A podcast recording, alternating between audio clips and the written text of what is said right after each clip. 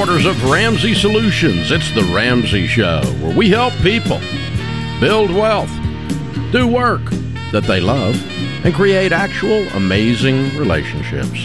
Jade Warshaw, Ramsey Personality, is my co host today as we ask, answer your questions about your life and your money. That's right, baby. We're going to talk about you right in front of you. The phone number is 888 825 5225. The call is free, and some say the advice is worth exactly what you pay for it. Carlos starts this hour in San Francisco. Hey, Carlos, how are you? I'm doing well. How are you? Thanks for taking my call. Sure, man. What's this up? exciting. Uh, first time calling. I have a, a question. Uh, my wife and I have been saving for a while. We have 20% down for uh, a house here in the Bay Area. Which, Whoa, you, know, you got a pile of money. I know that's right. pretty much it's 1.5 or above. Uh, we also have a year's worth of emergency fund. Uh, you know, if, if I was to uh, not be able to work for a couple of months or whatever, I am the only uh, the only income in the household.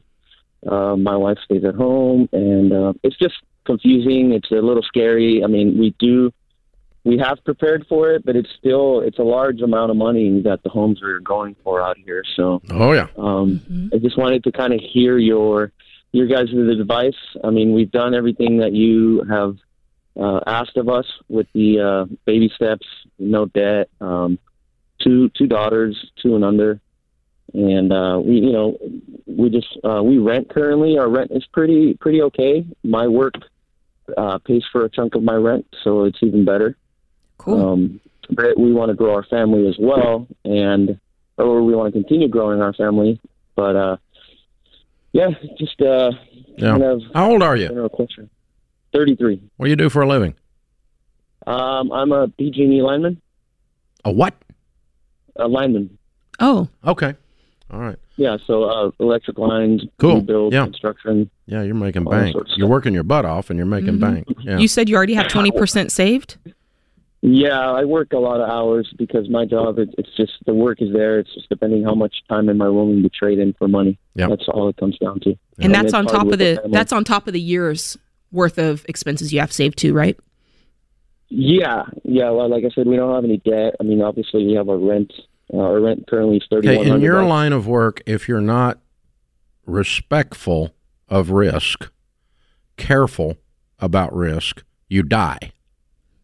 Correct. And so your nature is to apply that formula to everything else. And so That's correct. you're you, you, you know, it's okay at work, but you're probably over analyzing buying a house, dude. I, I think so. You're not going to die from it, okay? So, I mean, you've done everything right. You've laid the foundation. You've got the money. You've done a really good job. You've prepped the job site, so to speak. Okay? Yes.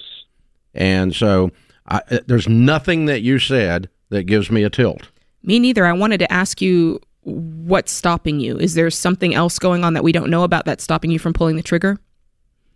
Um, no, I mean the only thing is my wife and I are, you know, I'm pretty pretty confident about the amount of work that is, that is here. Um, every year that I've been here, I've made a hundred thousand dollars or more in the Mhm. last, and it's it's it's never ending work really. Yep. Um, the Mhm. only thing that is taxing is is the, the time that I'm away from home, and my wife is concerned that you know buying a house that's X amount of dollars would require me to continue being away from home, which it would be true for. Obviously, we try to get we're trying to get a 15 year mortgage, Yeah. Mhm. and our plan is to pay it off within five to seven years. Yeah. I think you're on track. You're okay. And you can dial back at any time, dial up at any time. You've got always got work. You've always got extra work. You're in good shape. You're fine.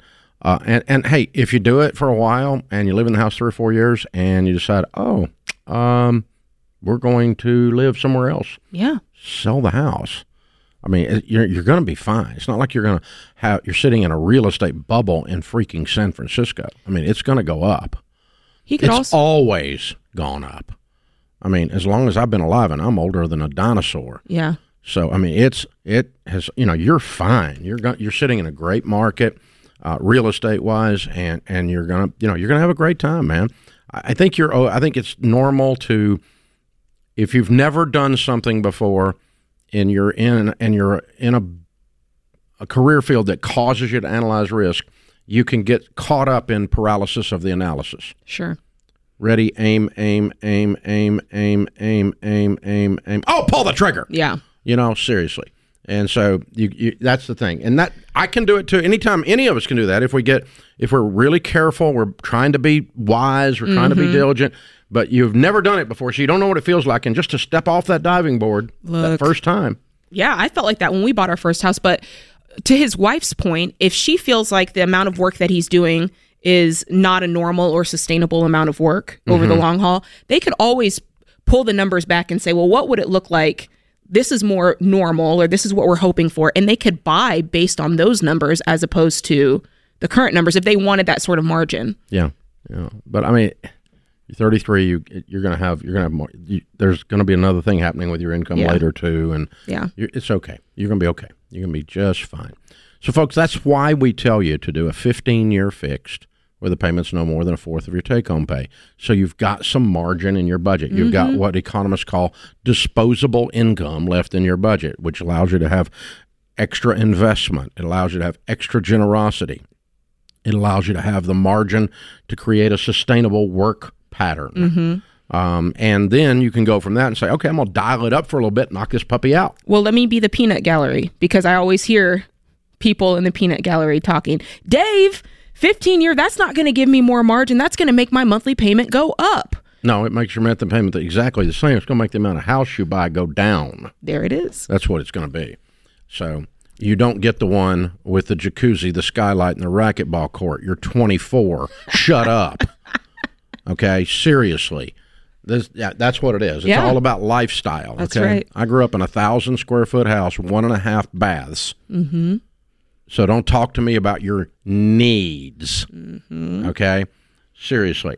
Now, you need would be a shelter Right. want would be a bigger shelter, right?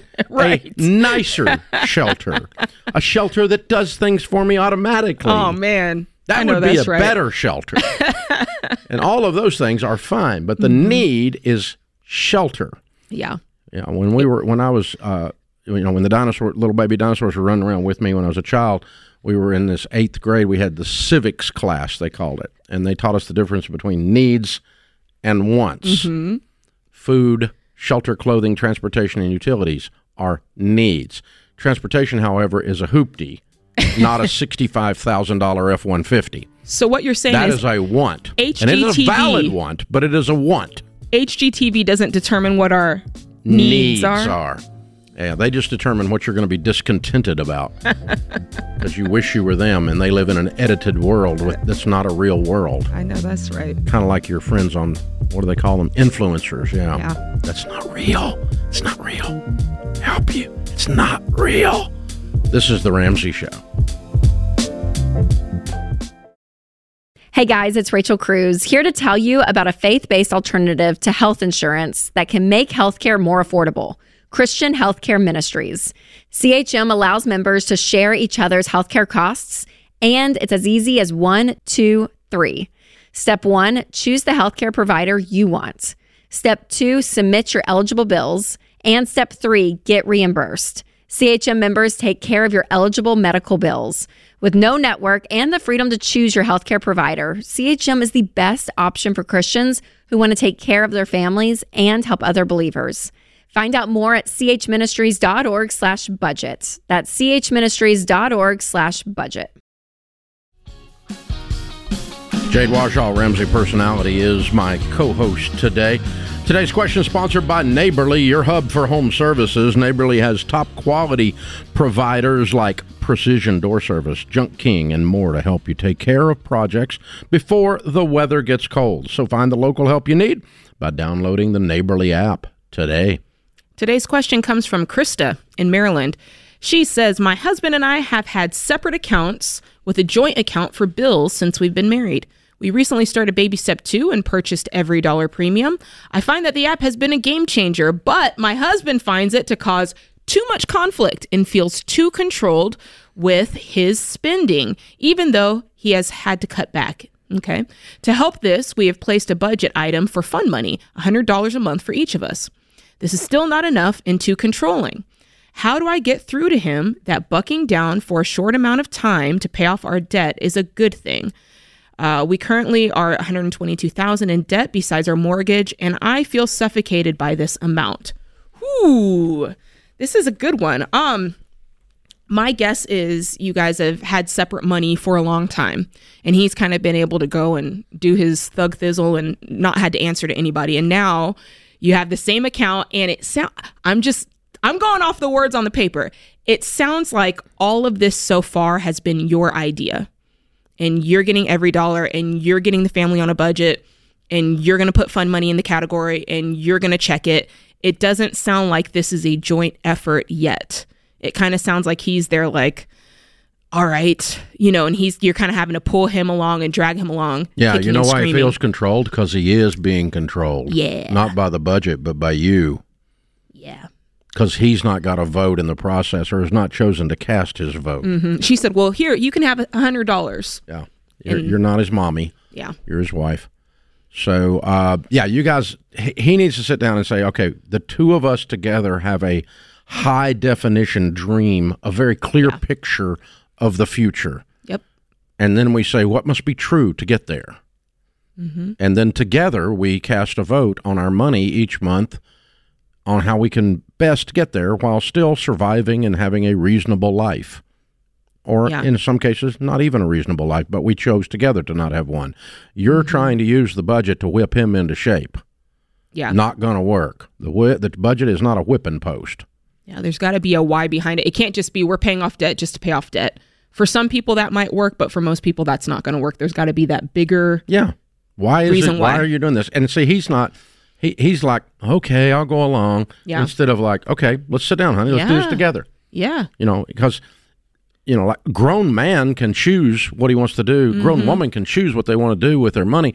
When you sit down and both of you have a vote. yeah and when you know what the prize is at the end of it Yeah, I, then you- stronger yeah, the why say, the right, stronger I'm- the try I'm going to increase the food, the fund money, even though I know it's going to delay the prize. Mm-hmm. You can do that. You both have a vote. Right and you can you can make an argument for that and but the, the the he feels controlled and it has nothing to do with every dollar 100% yeah it's not every dollar didn't do it. Nope. Nope. Didn't do it. Yeah. Yeah. And by the way if you want to learn about every dollar and how to build that budget on that app with your spouse or as a single either one jade warshaw to my right and rachel cruz and george camel are periodically doing free webinars at everydollar.com slash budgeting on how to build that out and use mm-hmm. it It's completely free. Did I mention it? It's free. Yeah. If you don't like it, we'll give you half your money back. It's free. Okay, so come on, check it out. They're, they, you're doing several of these a month, Yeah. and uh, you can get signed up for one. Do you know when your next one is off the top of your head? I do not. It's in November. We'll do two of them. And Okay. just to clarify, the webinar is free and you can sign up for every dollar for free. They're- both sides of it is free. Uh, like free. Free indeed. It's a lot of free. Yeah. Everydollar.com slash budgeting. Betty is with us in Denver. Hi, Betty. Welcome to the Ramsey Show. Thank you for having me. Sure. How can we help? Um, I need to open up a new bank account, and I also need to have a new apartment. Both are requiring me to unlock the freeze on Experian. And when I went online today and went through the steps and put in my telephone number, they said that that telephone number was not recognized, and that's as far as I got. Okay. So I'm wondering I how, guess you're gonna have to. I. Join, I guess you're gonna have to call them. mm-hmm. Uh, I could not find a telephone number. I tried to Google search on that, and I- wasn't able to see a telephone number for Experian to talk to someone in customer service. They have a chat room or anything? I, I've never I- tried to. Un, I- I've tried, never tried to unfreeze mine. Uh, I I didn't see any kind of chat room service come up on anything the- online. I, I don't understand. I mean, I do understand an apartment check wanting to check your credit, and yours is frozen.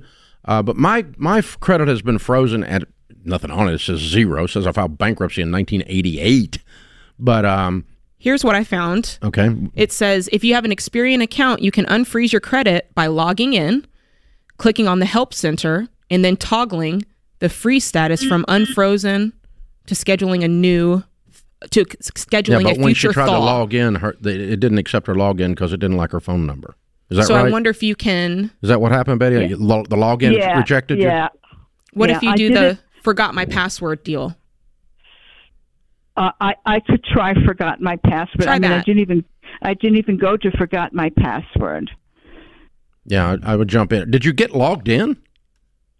Uh, I, I was I was just starting to get logged in. Okay, yeah. And um, and Yeah, I think you, know, need to they get see if you can get logged in, and, and if not, I would jump on, try to find one of the chat rooms. Back to what I was saying before uh, Jade so rudely interrupted me. No, I'm kidding. But the uh, with the, with the actual answer to the question, which is problematic. But yeah, but the, uh, the bank account should not give you trouble. I've never unfrozen mine. I've opened hundreds of bank accounts.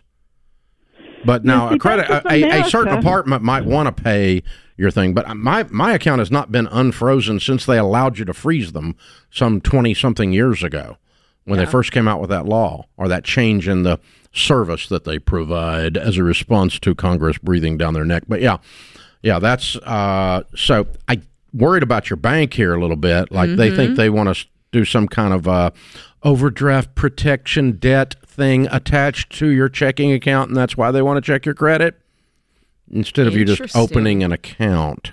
Yeah, so that that's very possible there. And you know, I think you could just tell the uh, you know the uh, apartment complex, look, here's my job references, here's the down payment or the deposit, and you can't check my credit because it's frozen. The reason it's frozen is there's nothing on it, and I don't allow, allow goobers like you to mess around on my credit bureau report. So you want to rent me an apartment or not? Otherwise, I'm going to cross the street because there's 73 others that look just like you around here. So because credit. I mean, really, the idea that you pull a credit re- bureau report to rent an apartment is a little bit unusual. Yeah, yeah, that's a lot. Yeah. So yeah. But if you want to get it unfrozen, it sounds like you need to get a login process. Mm-hmm. I have not done it to answer your question, Betty, so I'm not sure. But but um, I mean, this is what it says on their site. So Yeah. I think she just needs to go one step, like follow Go- the steps through. going a little bit deeper, and then yeah, see if it won't. See if you can't get past the phone number thing. Mm-hmm. Edward is in New York City. Hi, Edward. Welcome to the Ramsey Show. Hello, Dave. Jade. Good afternoon. How are you guys doing? How can we help? All right. Um, so basically, quick story. Married, you know, six years, two kids, uh, five and two. Um, no student loan debt, but we do find ourselves in about 114,000 of consumer debt. Um, without we're not counting the house. Um, total take home roughly the month is about 9,600. Um, I'm just trying to Yeah. What's the what's the 110, 114 without student loans about? You got big cars? What's the Uh, deal? It's it's two cars. Uh, one of them is about thirteen thousand. The other one's about twenty three. Uh, two personal loans. Of one was a debt consolidation before we bought the house. Um, I basically we basically were debt free when we sold the house. Uh, we paid everything off, and then little by little, everything crept up within the past three and a half years. So it's now it's just at a scary point that I'm going down a road that I don't want to go down. Um, We need a so we're just behavior change. Figure out. Yeah, I think you've identified what the problem is. The cars aren't the problem. Thirty-six thousand out of one fourteen. You got something else going on here. It sounds like you guys have tried to borrow your way out of debt with these debt consolidation loans and didn't change your habits. So hang on, we'll set you up with every dollar and put you through Financial Peace University, so you can get a game plan going to either start shedding yourself of stuff, certainly shedding yourself of lifestyle, to get down under your income and start really turning this thing around. So here's a quick math refresher. There are only 24 hours in a day, so your business needs to streamline tasks that are time suckers and focus on activities that make money. So to reduce headaches as they scale, smart businesses use NetSuite by Oracle, the number one cloud financial system. NetSuite helps you improve efficiency by bringing all your major business processes into one platform. So join the more than 37,000 smart businesses like Ramsey Solutions that have done the math and graduated to NetSuite. And right now you can download NetSuite's KPI checklist absolutely free at netsuite.com slash Ramsey. That's netsuite.com slash Ramsey. Jade Warshaw, Ramsey Personalities, my co-host today. I'm Dave Ramsey, your host. Joni's with us in Jackson, New Hampshire. Hi, Joni. How are you? Well, as you say, better than I deserve. Much better. Good. How can we help today? Well, and my dad used to say, advice is worth what you pay for it. So that was fun to start the show off with that. Okay, so I, uh, my daughters, two 40 ish years old daughters, and I co own a cabin that's uh, across the road from my house where I, I've lived in this house for 40 years. And um, we bought the cabin five years ago. We're all three on the deed. And as you said a few weeks ago, never go into business with anyone. One reason being that they will have different interests from you. And that's what we're facing. Um, I'd like to move from my home to the cabin, um, which needs some serious work to make it livable. Um, and my daughters, one of them wants to just do as little as possible and make it into a seasonal rental. And the other one wants that also, but she doesn't want me to have a home there because she can deny it uh, because we all have to agree since we're co-owners. Um, we all have to agree on work done there. And about 20 years ago, she was doing a bunch of bad stuff, and I had told her, if you keep this up, you're going to have to leave. So I had to kick her out of the house, and she wants to punish me for that. So the way you the way you handled that, she you have a daughter that wants to punish you, and you decide to buy a cabin with her. It was um, it wasn't. a- You bought the cabin choice. five years ago. Twenty years ago, you kicked her out. Well, five years ago, when the cabin came up for sale, um, the owner wanted to sell it to my daughters, and so they, on paper, bought it. I paid two hundred thousand for it, um, so I paid for the taxes and the purchase price and all of the repairs that we have done. Um, so they put Do no they have money any in money in? excuse me, They put no money in. right? Oh gosh. And I bought my house. Do you guys years ago for uh, and do you guys have any kind of written agreement on this at all? We have one agreement that they came up with that says we all have to agree on any work that's done. Did you sign that? Yes. Why? I Why did you? I don't know. I don't know why that. you did any of this. If you had two hundred thousand dollars, buy the cabin. Don't buy the cabin. Why did you put them on here, knowing that this is going to be that this one daughter is going to be a problem from day one? I didn't. I didn't know that, Yeah. and the Yeah, you did. seller would not sell it to me alone. She wanted to sell it to my daughters. Why?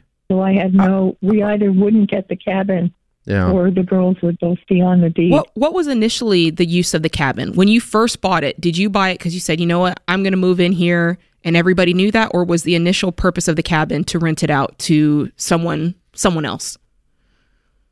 It was me moving up there was an option. Mhm. Um, we didn't talk about any plans. I started doing little bits here and there, having a cabin chinked, making sure the roof was good. okay, uh, um, Joan, Joni, bought let me it ask you this: How how old are you? I bought it to pr- I bought it to protect the value of my house, um, so that Joni, we're surrounded by national forest. Joni, And it's I bought my house for twenty nine thousand dollars. Joni, Now it's worth a million Joni. How old are you? seventy. Seventy. Okay. You have made a mess. That's right. This is a mess. Okay. And you're really left with only a couple of options.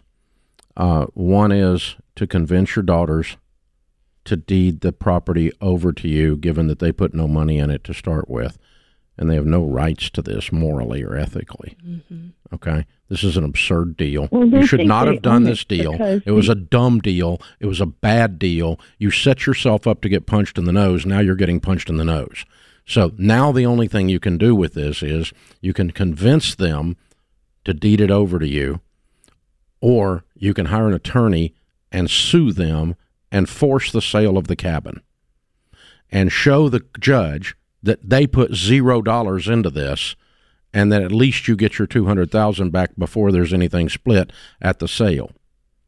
Now you get to decide are you- are you going to be able to convince them that you guys are all stupid? What you've done here is all stupid. You're not stupid, but what you've done is ridiculous. It's a horrible plan. And your daughters are horrible. That they took a third of this knowing that they didn't get along with their 70 year old mother and she paid 100% of it. Man. That's kind of like being a thief. Okay? That's kind of what that's like. So I don't really like your daughters much. Mm-mm. And this is not going to be easy. And so I don't know that you're going to be able to convince these two dweebs to turn the thing over to you. And I'm afraid you're going to be faced with a judge to do it, or you've just gotten screwed out of two hundred thousand because you've lost control of this because you've got a two to one vote, and the deed doesn't have any restrictions on it whatsoever. You've got three people, and they have two of the votes. So, uh, but a judge can untangle this, and the, a judge can force the sale of the of, of the cabin and give you two hundred thousand dollars at the sale. One other option on the persuasion side you could do is you can offer the dweeb some money to go away. I'll give you twenty five thousand dollars a piece if you've got it or whatever to sign the deed over to Oh, me, Gosh.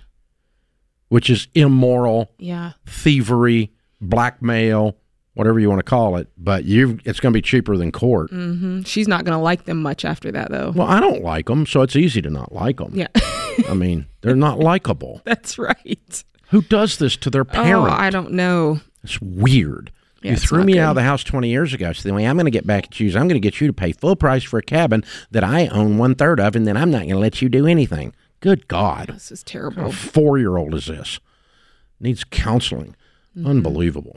So yeah, some people's children. But the um yeah, guys, you cannot enter into these things wide eyed open and expect, you know, a crocodile to do anything but bite your leg off.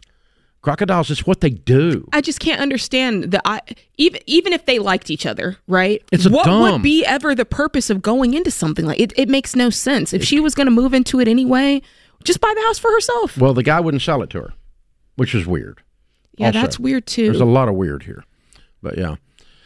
Uh Johnny, I'm sorry. I wish I had a magic wand to make your pain go away, but your pain is not a cabin. Your pain is your daughter's. Mm-hmm. And that's what you're going to have to deal with one way or another probably the cheapest way to do this is just buy the dweebs out and get them to sign it over. Just, you know, it's a dweeb fee. It's a stupid tax fee. Mm-hmm. And I do something stupid that costs me money, Joni, I call it stupid tax. You're probably going to pay some stupid tax here. You are going to pay some stupid tax. And they, gonna, better, they better not gonna, ask for a third. You're going to pay a lawyer. Well, they'll ask for it. You know these dweebs oh, will. Gosh. So you're going to either pay a lawyer, you're going to pay the dweebs, or you're going to lose your 200000 Mm-hmm. These are your three way. You're but you're mm-hmm. going to lose money. You're going to lose money. Something, something's going on here. I'm paying a lawyer. That if, if it's me, I'm paying a lawyer. Game I don't. I don't want to fool with these girls anymore. Wow, it's your kids. They're dweebs. to quote a well-known philosopher.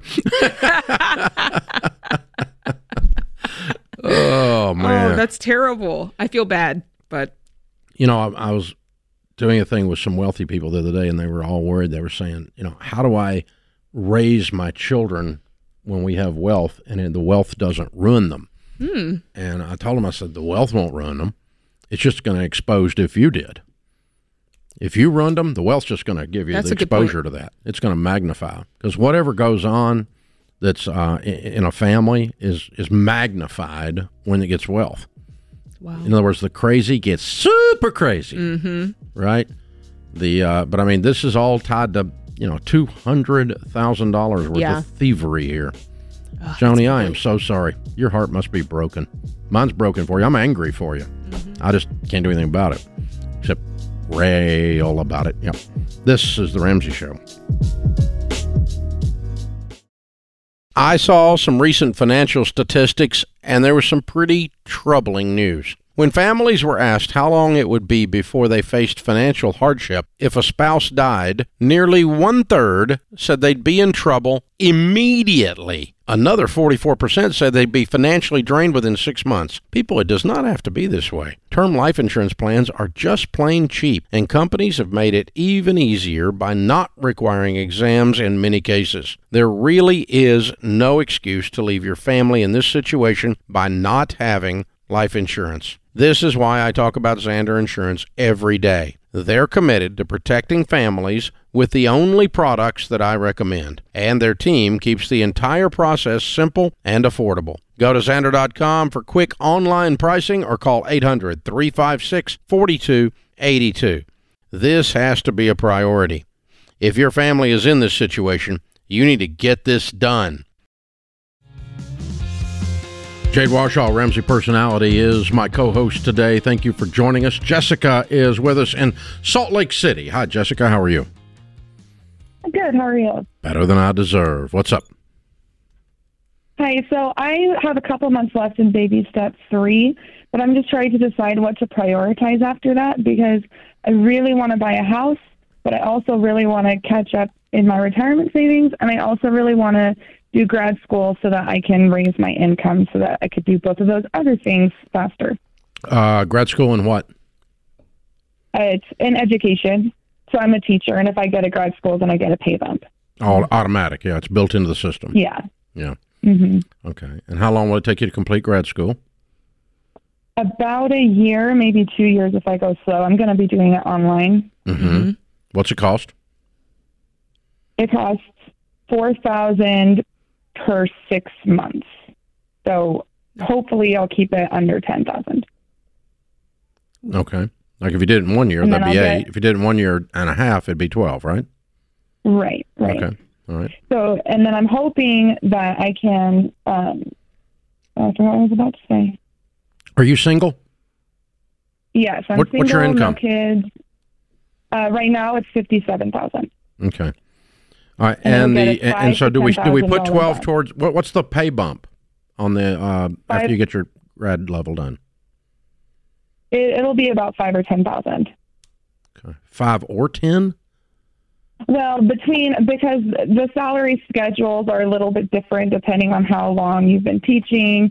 It's it's most of them are about seven thousand. Well, I mean, you know how long you've been teaching. How much pay, pay bump will you get?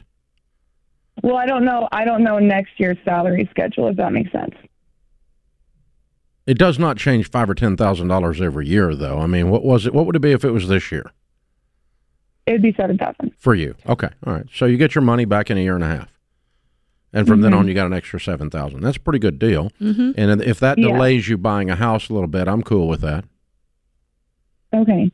But that also makes But me want to get that also makes me want to get through school super fast. Mm-hmm. I know. Yeah. And then do I contribute to retirement during that, or do I just go as fast as I can through that and then through through Well, D? can can you cash flow school and do retirement? yes. Well, let's do I would that. do that. Yeah, let's do that. And then if you want, if you if you get out and you get your seven thousand bump and you want to start saving for a house, you want to turn off retirement for one year while you uh, save for a house or something, that'd be okay. But you could turn it on for right now and, and get some started, right? Yes. Love it. But I think the trick is the faster you finish school, two things happen to the math. One is they're no longer charging you four grand every six months, and Mm-hmm. that much faster you get seven thousand. In other words, you finish school in one year, it makes you an extra seven thousand versus finishing it in two years, Right. Well- and it saves you another eight thousand in tuition. Yes. So I'm doing this in a year. Okay. I mean, if I can figure out any way that's sustainable and pull that off, I mean that. That's interesting to me. It's not the cost is not based on the load of classes she's taking. Well, like it's not based point. on. I mean, yeah, you can only take, but yeah, it, it is. But it's not a per class in this. She's buying. She's buying a it's program. It's just the pro, the She- package she's deal. buying. A, she's buying a, a degree, and the degree costs X. And as soon, how fast can you get through it? And you got to sign up for a minimum number. Got it. But okay. um, I mean, if you take classes in in traditional brick and Mm-hmm. mortar, and you pay the two the quarterly or the annual tu- or the, I'm sorry the semester Mm-hmm. tuition, um, you can take you know ten hours or fifteen hours. Mhm. It's the same. Doesn't change. Yeah, at most that's at most schools it doesn't. Yeah. Okay. So that's that's the way that's coming off. Natalie is in Cincinnati. Hi, Natalie. How are you? Good. How are you? Better than I deserve. What's up? So I am trying to figure out how to purchase my next home. If I should go ahead and um, try to get a conventional loan myself, or get a conventional loan together with my fiance, No. or if I would even qualify for an FHA. An FHA. Why? Well, I've never owned a home. Okay, so I own a home because I um, got a quit deed from my grandparents who passed me their home. Um, but I, they never had any um, loans on it. It was already paid off. What's I never wrong with that? What's a- wrong with that house? It's just small. My family's outgrowing it, and it's in a very bad school district. You're, you have kids. you have How many kids do you yes, have? I have two kids, You have two kids. How old are your kiddos? um, three and three months, How long have you had Granny's house? um, almost six years now. Three year old's not in school. Correct. Oh, these six, not six months. Did you say six months or six years? Um, six years I've had the house. No, I'm sorry. The children are how old? Three years old and three months old. Yeah, neither one of them have a school district problem. Not yet. Okay. And the, the the kids are these the fiance's kids? Yes. Okay. Oh. I see. I'm just putting Yeah. putting the pieces of the puzzle together. Now the Okay. mystery comes clear. Good catch. Okay. So, when are you getting married? Um, hopefully, whenever we go to a courthouse, we don't have a date set. This We're weekend. very open to just going whenever. It's open today. Okay. Congratulations. Do not, do not number one. Do not buy a home with someone that you do not have that you are not legally married to. Mm-hmm. You will get yourself into a pinch, all kinds of problems, and do not just do not do that. So you need to get married and then buy a house. What I would do if I were in your shoes listening to this is I would get married and I would live in Granny's house hmm because neither one of these kids have a school district problem. When things Right. unfold over the next two or three years and you want to start talking about moving, we'll sell Granny's house and the combined income of the two of you plus the down payment coming from Granny's house will be the purchase of your next house in a better school district. But you do not need to buy a house before you're married. Mhm. You do not need to buy a house after you're married right now. What's Granny's house worth? I'm just curious. And I think we could sell it for about two hundred thousand. There you go. That's no slouch. No, it's not. This is not a shack. Yeah. No, Okay. it's it's just it's it's small for us. Um, and, and like I said, with the school district, we we have an opportunity to get a house that's not on the market yet, coming up soon in Yeah. a school district we really like. And Yeah. so Sorry, you're not we not haven't ready. tried. There will be more opportunities. You're not There'll ready. be more You- you opportunities. don't. You don't to need do to buy a school district for a three-year-old. Okay. You, you just got you got house fever here, and and this newfound responsibility of stepmothership is carrying a burden for you, and you're trying to do the right thing and be a good mom, and I appreciate that. That's smart of you. Thank you for that. But um, but you got time.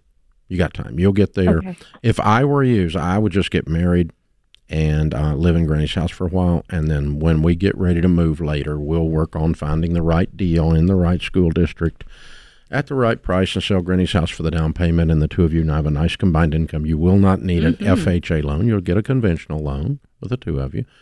An FHA loan usually the only reason anybody ever does that is they just don't have any down payment hardly. Yeah. They don't have anything saved, and so you don't need to do that. No, I think what's happened is this one particular house popped up, and the fever set in, and now we're Mhm. trying to figure out a way to back into the deal. Yeah, that is the fever. That's the thing. You know, sometimes when you're in a moment, you think, if this moment passes, it'll never happen again. And it's And like, you're right; it won't. That moment won't happen again. But whoop de doop yeah, something else will happen that'll be just as good. There's a stinking house on every corner. Mm-hmm. They're everywhere. There's only one house. No, no, there's not. There's a lot of them. Yeah. I've that. owned a lot of them. I've lived in a lot of them. It's just a house. You'll get you another one. It's it's it's you know it's it's my forever. No, it's not. It's not your forever House house. That's a joke. You're not going to be there forever. That's dumb. So, Dave, the interest rates went past 8%. They did. Yeah. Yay! Don't say yay. That's awesome. Finally, there's going to be some bargains in the real estate market again. Oh, I was oh, ready for. I hadn't seen bargains in like a decade, man. I'm ready for some real estate bargains. Dave, you just pissed off all those people. You don't care. Hey, it's not gonna. You're not. It's not gonna be eight percent forever. No, it's not. I mean, we're going into an election cycle. Do you think the Democrats want high interest rates? That's how you lose the White House. Okay, come on, Facts. think. Facts. The number of pre- sitting presidents that survive a bad economy and high interest rates for housing and get reelected is really close to zero. Okay, you just can't find that in history. So I think next year is going to be really exciting. I do too. This is the Ramsey Show.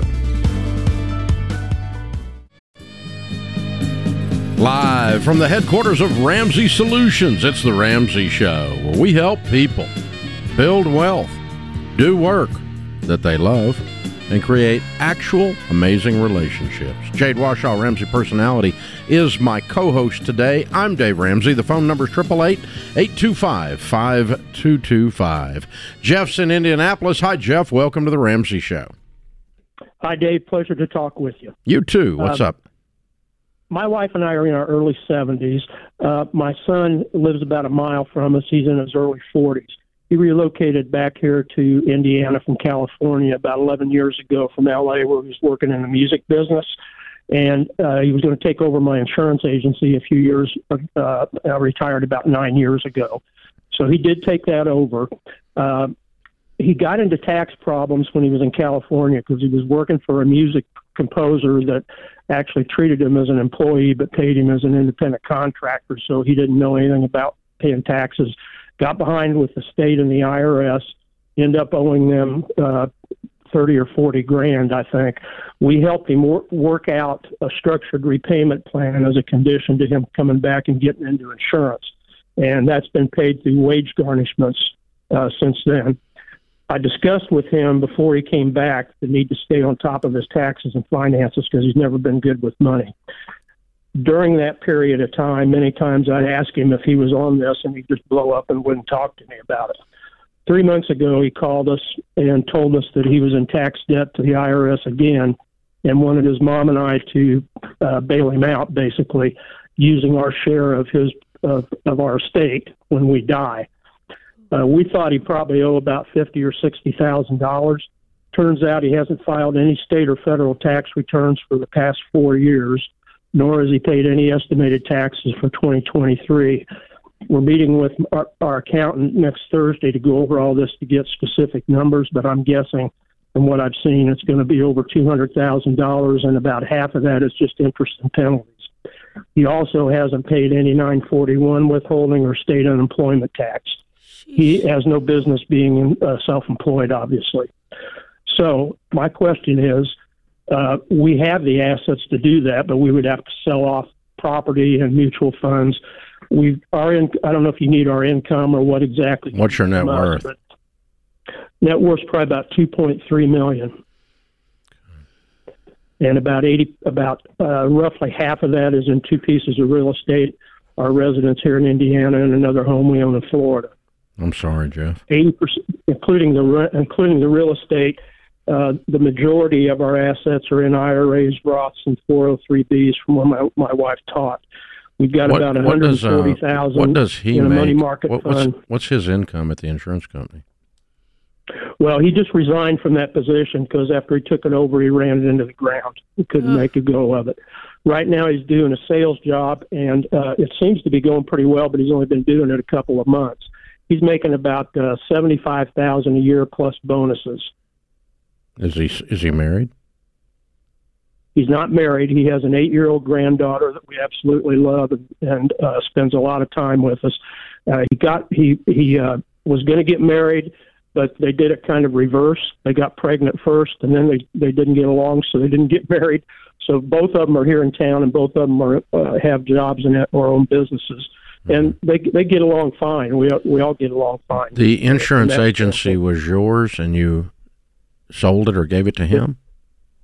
It was I actually worked for a captive company, Mm-hmm. so they actually owned it. And when I left, they paid me a percentage of my renewals, and that's what one of the cornerstones of my retirement now. I see. So I didn't have a say in where the So you so you had a went. book of business, but what did he come into? He didn't take over your book, did he? He did pretty Oh, much. okay, Not, so- not all of it because they gave some. They split. It was a big agency, so they split it up among other agents. They gave him about half of it. Okay. Jeff- and he ran your book into the ground. Okay. Ran into the ground. Okay. Jeff, does he have any other debt besides the tax debt that you know of? Do you know what that number looks like? I don't think he owes. He he rents. He doesn't own a home. I don't think he owes anything else. He doesn't have credit card debts. The tax debt's the only one I'm, that I'm aware of.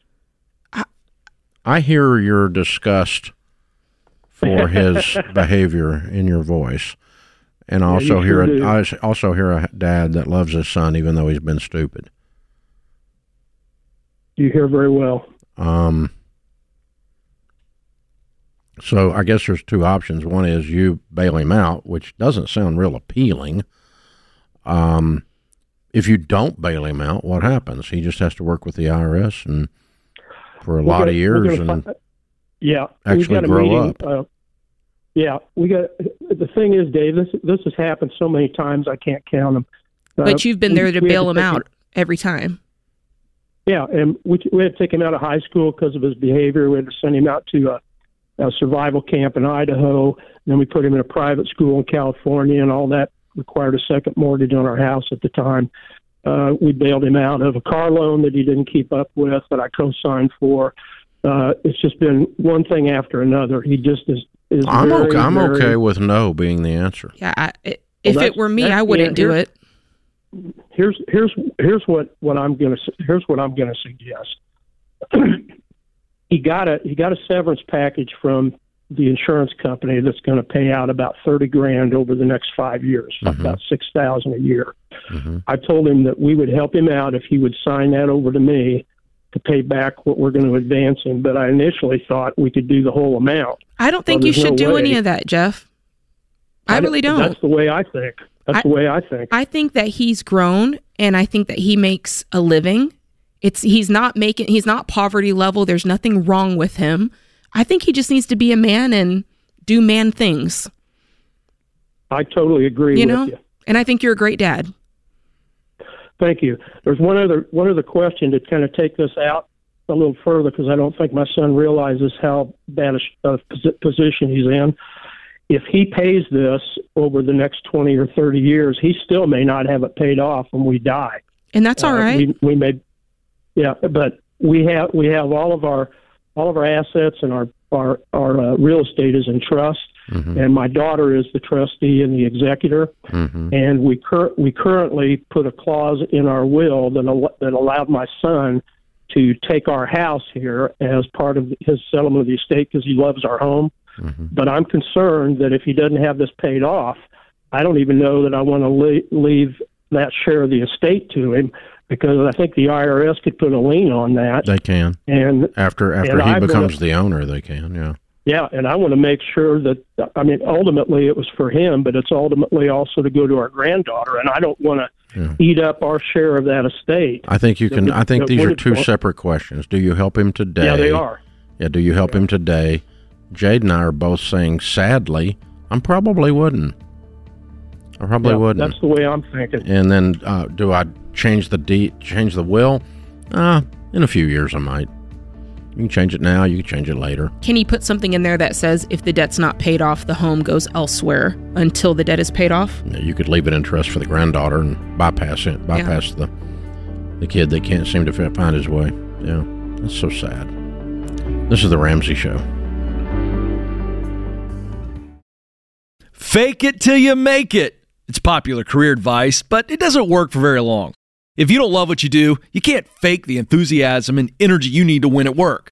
You also can't fake your physical health and energy. Everybody knows we should eat more fruits and veggies, but fruit chews and veggie tips don't count. If you aren't winning physically, I promise you're limiting your opportunities to win professionally. Folks, I know you're going hard right now to pay off debt and get ahead professionally. You need another gear, and that's why Balance of Nature will help you. They help me. They give me the benefits of fresh, whole fruits and veggies in just seconds. The blend of 31 different fruits and veggies is powdered in an advanced process that locks in the nutrients. So go to balanceofnature.com and enter the promo code Ramsey to get 35% off your first order and lock in a lifetime price as a preferred customer. That's balanceofnature.com with the promo code Ramsey for 35% off your first order. Hey guys, if you like this show, you can help us.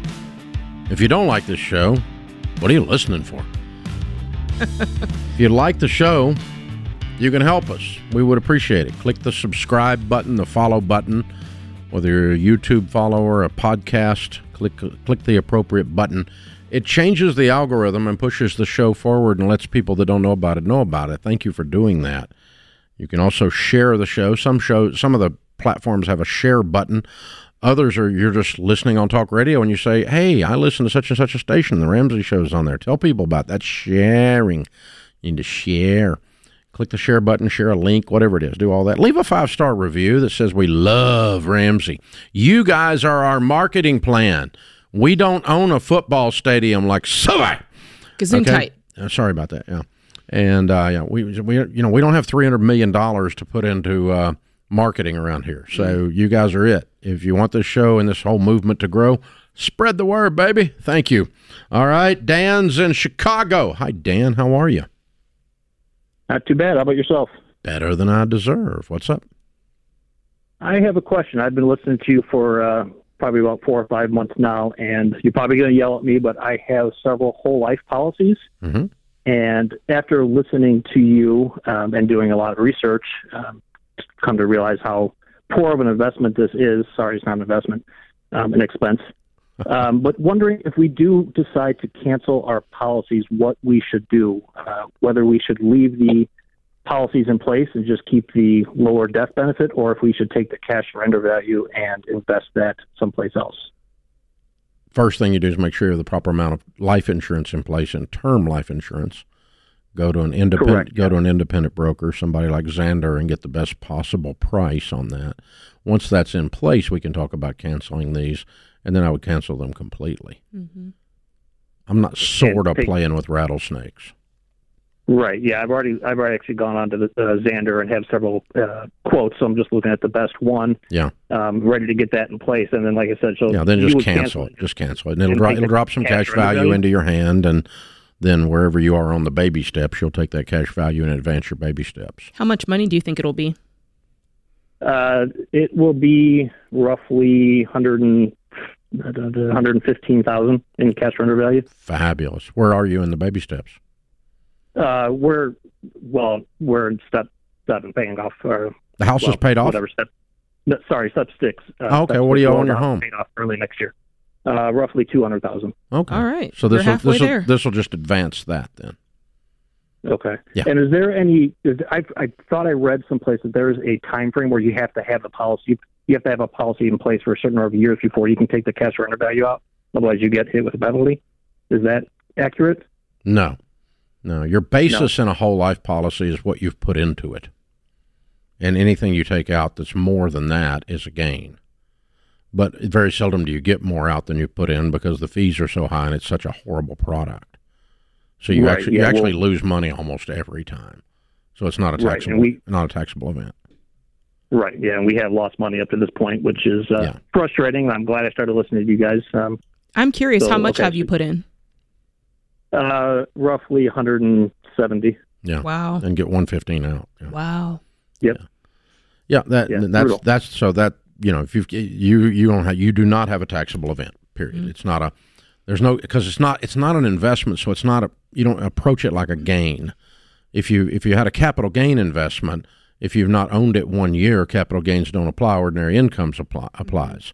But this is not an investment, so it doesn't come that does not come up.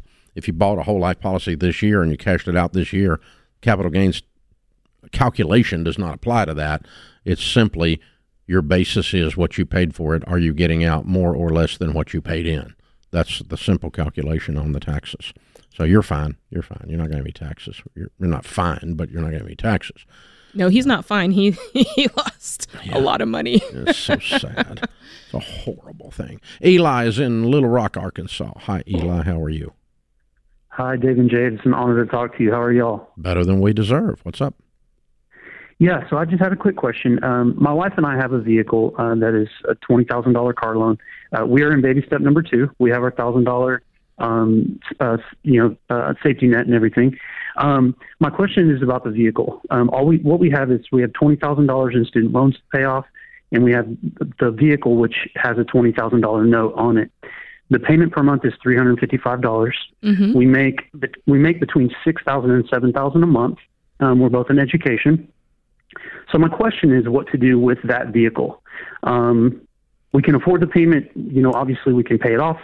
Or I know, Dave, I know you hate brand new cars. We did buy the car brand new, um, but that was before we really started with this whole process. Yeah, so that, that's not that, that's their next purchase. We worry about that. Now we so the way we look at cars is two things. If all of the things you own that have wheels and motors um, added up equals less than half your annual income, you're okay. This this one is. Do you have an expensive car in the second car? No, sir. Our second car, there's there's no note on it. No, Um, I'm asking what its value is. Oh, the value. The value of that car, I blue booked it. It's it's around nineteen thousand. Okay, so you got forty thousand dollars worth of vehicles. You make eighty five thousand dollars a year. So you, you know you're about half. You know you don't need to buy anything else with a dadgum motor. I can tell you that. Right. that's Yeah. No. We're about where you are. We're The- definitely not. Yeah, we're not this- going in any deeper. That's a yeah. fact. The uh, then the second thing is, can I be debt free, other than the house, baby step two, in two years or less. Can you pay off forty thousand dollars in two years or less? I believe so. Yes, sir. I think you can too. So if you want to struggle through and keep the car, you can. If you want to move down in car and accelerate this process by about six months, you could do that. But um, Okay. that you know, but I think you got two years of plowing through Mhm. forty thousand dollars worth of debt, making eighty. Yeah.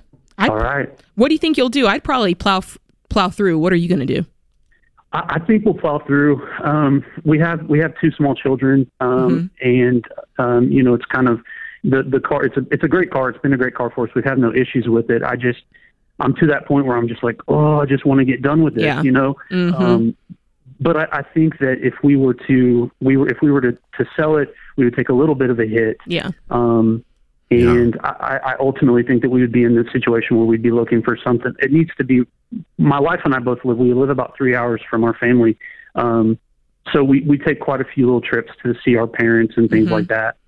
So we we need some. We want something reliable, but you know, I'm just. I wanted your input. I figured Yeah, that. we- I mean, kind of you right know, you that need to get that EveryDollar budget dialed in and crank that Yes, sir. lifestyle I'm- I'm down. on it. yeah, get that crank that lifestyle down, and you got to be at a two thousand dollar a month burn rate. Yeah. And you might Yes, be able sir. to Uh, crank it up and keep the car by adding more income in. I mean, are you guys doing anything extra to bring in income? Not at this moment. Um, I know it sounds kind of funny, but we actually have in the past we've donated plasma. We have a plasma center right down the road, um, and you wouldn't believe how much people pay pay for plasma. I hear. Um, Not as much as they'll pay you to tutor. No, you're right about that. You're right about that. and there's that. no needles Um, involved. yeah. That's Shouldn't funny. be in theory shouldn't anyway. yeah. That's funny. Yuck. Look, Oh. people are out here giving plasma and making a hundred dollars. I don't know per vial. I don't know how they do it, but I'm like, ugh. I'd rather deliver pizzas. yeah, I think I think I think I'm well. Yeah. Ugh. So, guys, here's the deal: the car. I love cars. I'm just a boy. I like cars with big mufflers and loud engines. I'm a redneck boy. so I'm I'm all about cars. But here's the thing: it's the largest thing that you and I buy that goes down in value. And the average new car loses 60 to 70% of its value in the first three years. Ouch. That means you're turning thirty thousand dollars into twelve thousand dollars, and then scratching your head and wondering why you're broke. See what you ought to do if you're driving one of those things, you ought to roll down the window and just throw hundred dollar bills out as you're going down the road, because that's basically what's happening. And so, you, if you're driving a fifty thousand dollar car and you make sixty thousand dollars, you're broke people, Mm. and you're always going to be broke people because you have too much of your mathematical juice tied up in something that's going down in value. Wow. And I love cars. I get it. I get the fever. I understand. But it's the dumbest thing we do with money, you guys. It's Mhm. particularly a middle class dumb thing to do. This is The Ramsey Show.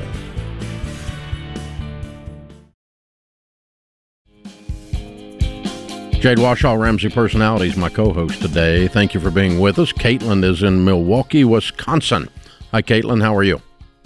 Good. How are you? Better than I deserve. What's up?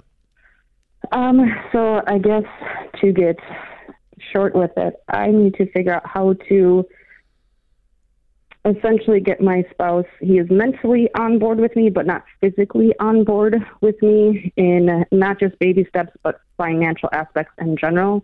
He has a bit of a addiction with uh, um, instant gratification. Okay. Um, it's not an addiction. by bit- it's not an addiction. by- it's just immaturity. Um, Uh, that's a very good point. Yes. yeah. How, how old is he? Um, he is the same age as me. He's 32. Okay. How does that manifest? What does it look like? His spending.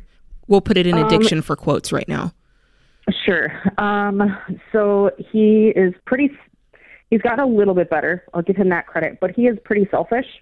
Um, some examples are instead of, I mean, the family car was a decent family car, one that that fits the kids. We out, unfortunately outgrew it, not to him knowing.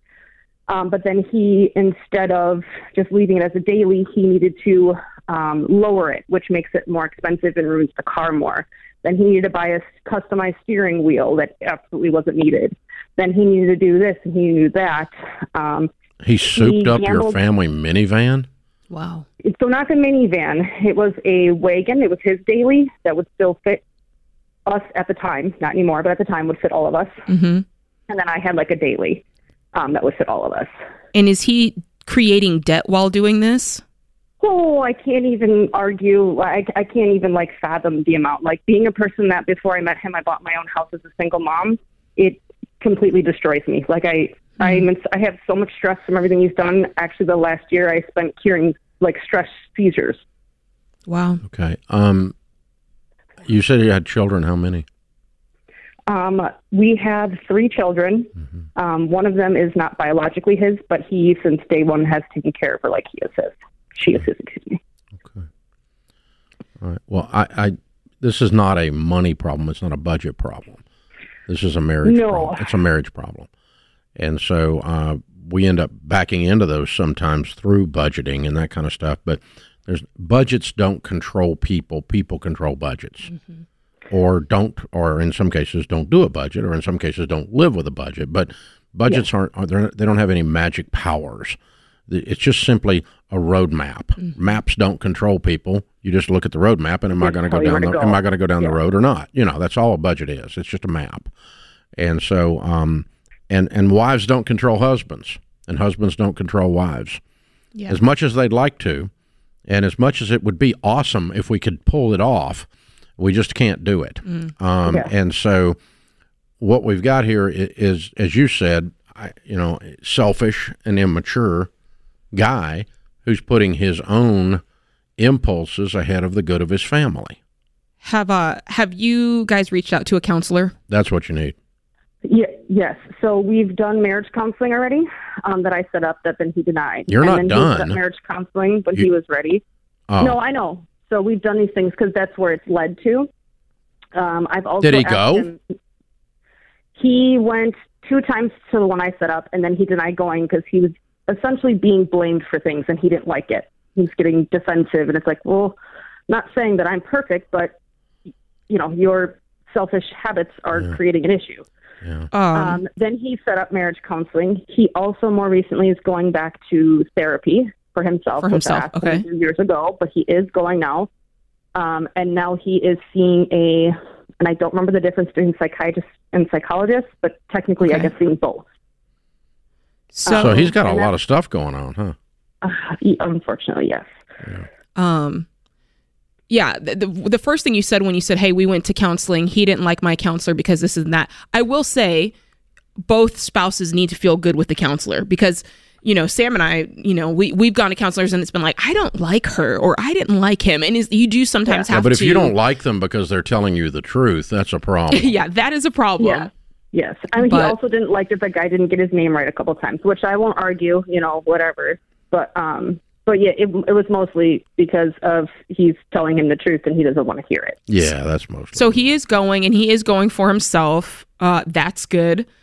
I think the hard part with this is this is not necessarily going to be mean that next week things are different, right? Like this is something Correct, that's going to yep. play out over time. Um, Mhm. and he's still actively creating debt for your family at this moment in time, right? Or no, that's Unfortu- Unfortunately, yes. Even though we try to work out things that, you know, give him leniency isn't really the word. Um, And the debt- to have If he's if he's running these things up on credit cards, is your name on the credit card, or is it just these are cards that he's pulling out and he's doing this on his own?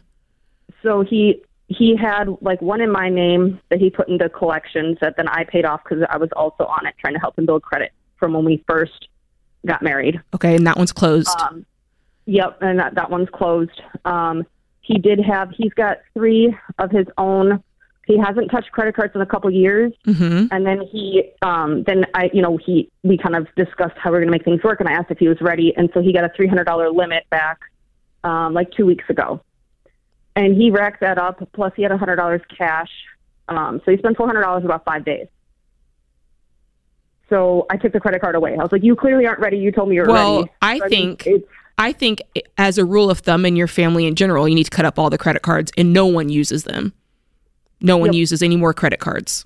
So that's thing one is we just don't operate on debt anymore. I mean, my screen says that, you know, if you're in, in, in the trying to do the baby steps, like you definitely cannot use credit cards anymore. So those get cut up. And then after that, yeah, you probably do need to have a really, a real conversation about how his access is to this money if he's just going to go off and spend five and 600. I mean, that is, that's a scary position to be in, Dave. Caitlin, at some point, through you working with a counselor or working with, and or working with his counselor, the day is going to come, and it's coming pretty soon, based on the tone of your voice, that you're finally going to say something like, "If we can't get on the same page with money, and you can't be a grown man." And take care of your family instead of buying freaking steering wheels, then I'm not going to be able to be here anymore because you're terrifying me. Mm. I am awake at night. I've never been in debt like this. Your out of control, childish behavior with money is terrifying me. I can't live like this. So if you can't be a grown man and learn to control your impulses, you're not a 12 year old little boy you're acting like one. But if you can't be a grown man and we can't get a a, a bead on, we're going to manage our income together for the good of this family. That will include you doing some fun things and me doing some fun things, but it's going to include being a freaking responsible grown up. Yeah.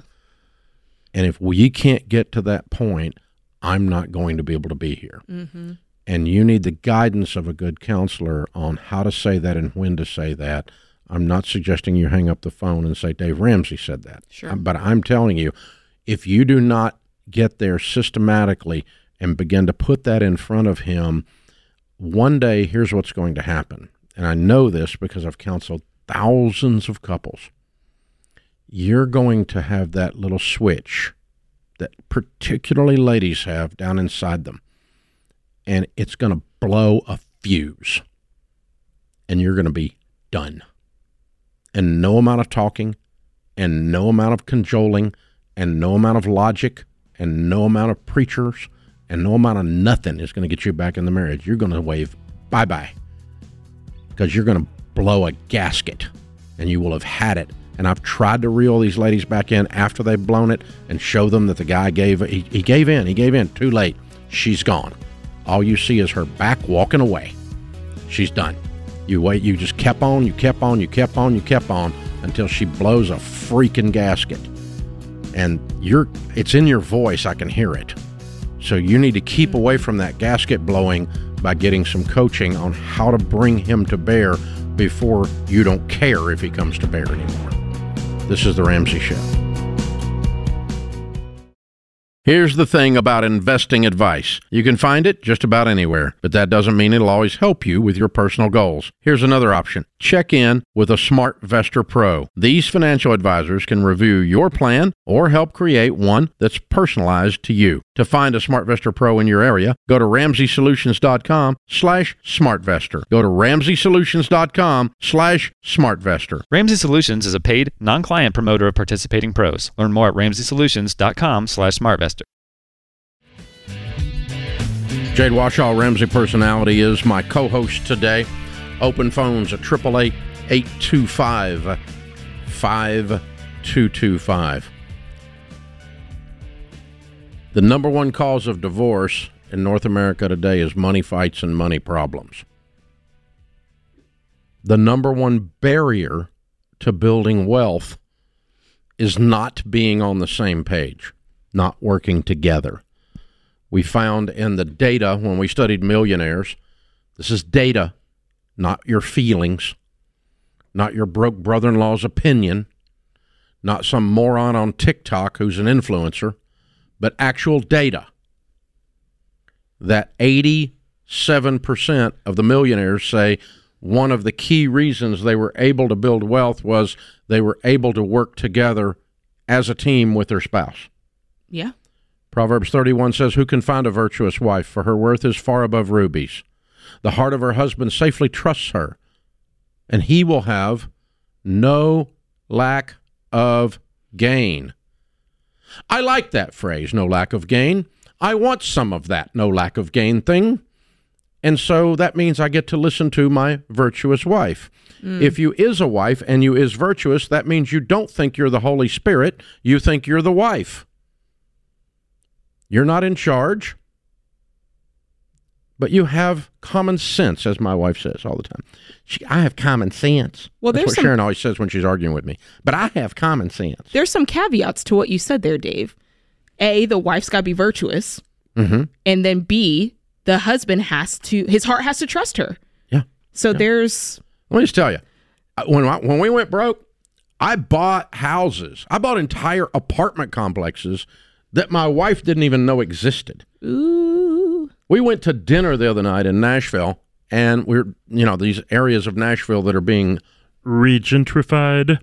Uh, they were the hood, and now they're coming back. Mhm. Yeah, you know. And I used to buy that stuff back in Mhm. the day, thirty years ago. So we're down there in this area that's now cool and didn't used to be. Mhm. And um, I said, "Well, we used to own that right there." And she goes, "You're kidding? This is 35 years ago." She never knew we owned it. It's fun, but I mean, I bought crap, and, and guess what? I went broke too. So now, after that, and I read that proverb in my late 20s. I'm now in my 60s, and I since then have never again made major financial decisions without my wife's input. My wife, by the way, is a full time mom with a degree in child and family studies, home ec. Okay. I run a $300 million business. People all over America listen to what Dave Ramsey says about money. He checks with his wife. Why? Because I want no lack of gain. and and I, I, don't safely to trust her. I don't want to mess with Sharon. That's all I'm saying. Well, you don't want that either. There's that hillbilly thing, but the, you know, they're highly trained in pots and pans. I hear. And I'm not saying just the cooking part. Okay, but but the uh, yeah, I mean, it, you know, so if you know this, why would you go against the system? The system is couples that work together have high quality communication, quality relationships, a higher probability of ending this thing together. Yes. Not apart. And a higher probability of wealth building. There is nothing in this whole set of data that tells you to lower the car and buy a steering wheel. Right. But there is part of this whole conversation that this is the thing. When you do start combining your money and when you do say, you know what, let's do this thing together, it will air all the dirty laundry. Like it'll show everything in your marriage that needs help. It will show who's immature. It will show who's like You it'll start you- to reveal that stuff. hide Target bags under the bed anymore and think it's cute. No. Retail therapy princess. Yeah. You can't. That's not cool. Yeah. It's a girl thing. No, it's a stupid thing. It's a Mhm. little girl thing. It's an immature little girl thing. Yeah. It does. I mean, women actually have a backbone, walk in and go, look, this is what we're buying. I get a vote too. Yeah. But the point I is I don't need to hide stuff from my wife or her from me. the point is you set out you do set out on a journey where it's like okay like i thought i could do things my way you can't do everything your way i thought uh, you know what i'm realizing i have some trust issues like you start to realize these things about yourself about your spouse and it's fine you have to continue to go through that journey so that you can do this thing and you're doing it together and it's something that's bringing you together as opposed to Yeah. well i try to share my finances with him and he's just like this and th- like no you have to walk through it That, like mean- you have that to go means through that it you have to deal with it. Yeah, yeah, yeah, Yeah. That's part of it. That's part of getting the getting Exactly. marriage act together. Exactly. Getting your money act together. Mhm. It's part of the deal. And so, God, it's it's it's. Here's the thing. It's harder, but it's easier. yes i get that It's harder because I have to. I can't just do whatever I want to do. right I have to actually work with someone else and come to agreement that this is good for the greater whole called the Mhm. Ramseys, Mhm. right? Not just what little Davy wants. Little Davy wants a car. Little Davy wants a new bass boat. Those bass are outrunning me. I need a bigger motor. Little Davy, you know, I mean, I'm serious. Because here's the thing. Here's the funny part about this. Larry Burkett used to talk about this. When women go crazy, they buy an expensive purse. When a guy goes crazy, he buys a $35,000 thingy with an engine in it of some kind, a side by side, a eighteen wheeler, a I don't know, a, a, all the things I've bought over time. Mhm. I've bought them all because Mhm. four wheelers, five wheelers, eight wheelers, no wheelers, boats. You know what I'm saying? And, Uh-huh. and we drop thirty k, she drops three hundred. You know what? I'm with that. Yes, guys, you y'all When we you go, have when expensive we go, taste. when we go big and stupid on the impulse, we go big. big, yeah, I'm with that. I'm Yeah. with that. By and large, I mean, and, and then go, honey, look what I did. Yeah, You know, I get that. I hope we can afford this because I just bought it. You know, oh my God. No, no, no, no, no. It's, so here's the thing two grown ups learning the difficult process of learning to work together and loving the other one so much that I actually will listen to them, Mm. causing us to be in concert where the music is beautiful is the highest probability of a fabulous marriage ending up married together at the end Yeah. and becoming wealthy. Yeah, Very few people in our data became wealthy in spite of their stupid spouse right, right. Yeah, yeah, yeah. that who that wouldn't play. That did whatever they wanted to do, and we have separate accounts because I believe in independence. You shouldn't have got married if you believe in independence, because it's not really good for your marriage. This independence thing. Look, I have rights. Yeah, I didn't say you didn't have rights. You, you know, but he, you know, for in sickness and in health, for richer for poorer, unto thee all my worldly goods I pledge. if Sam Warshaw walked up in here and said, "I'm going to keep my money separate from you. I want my own account."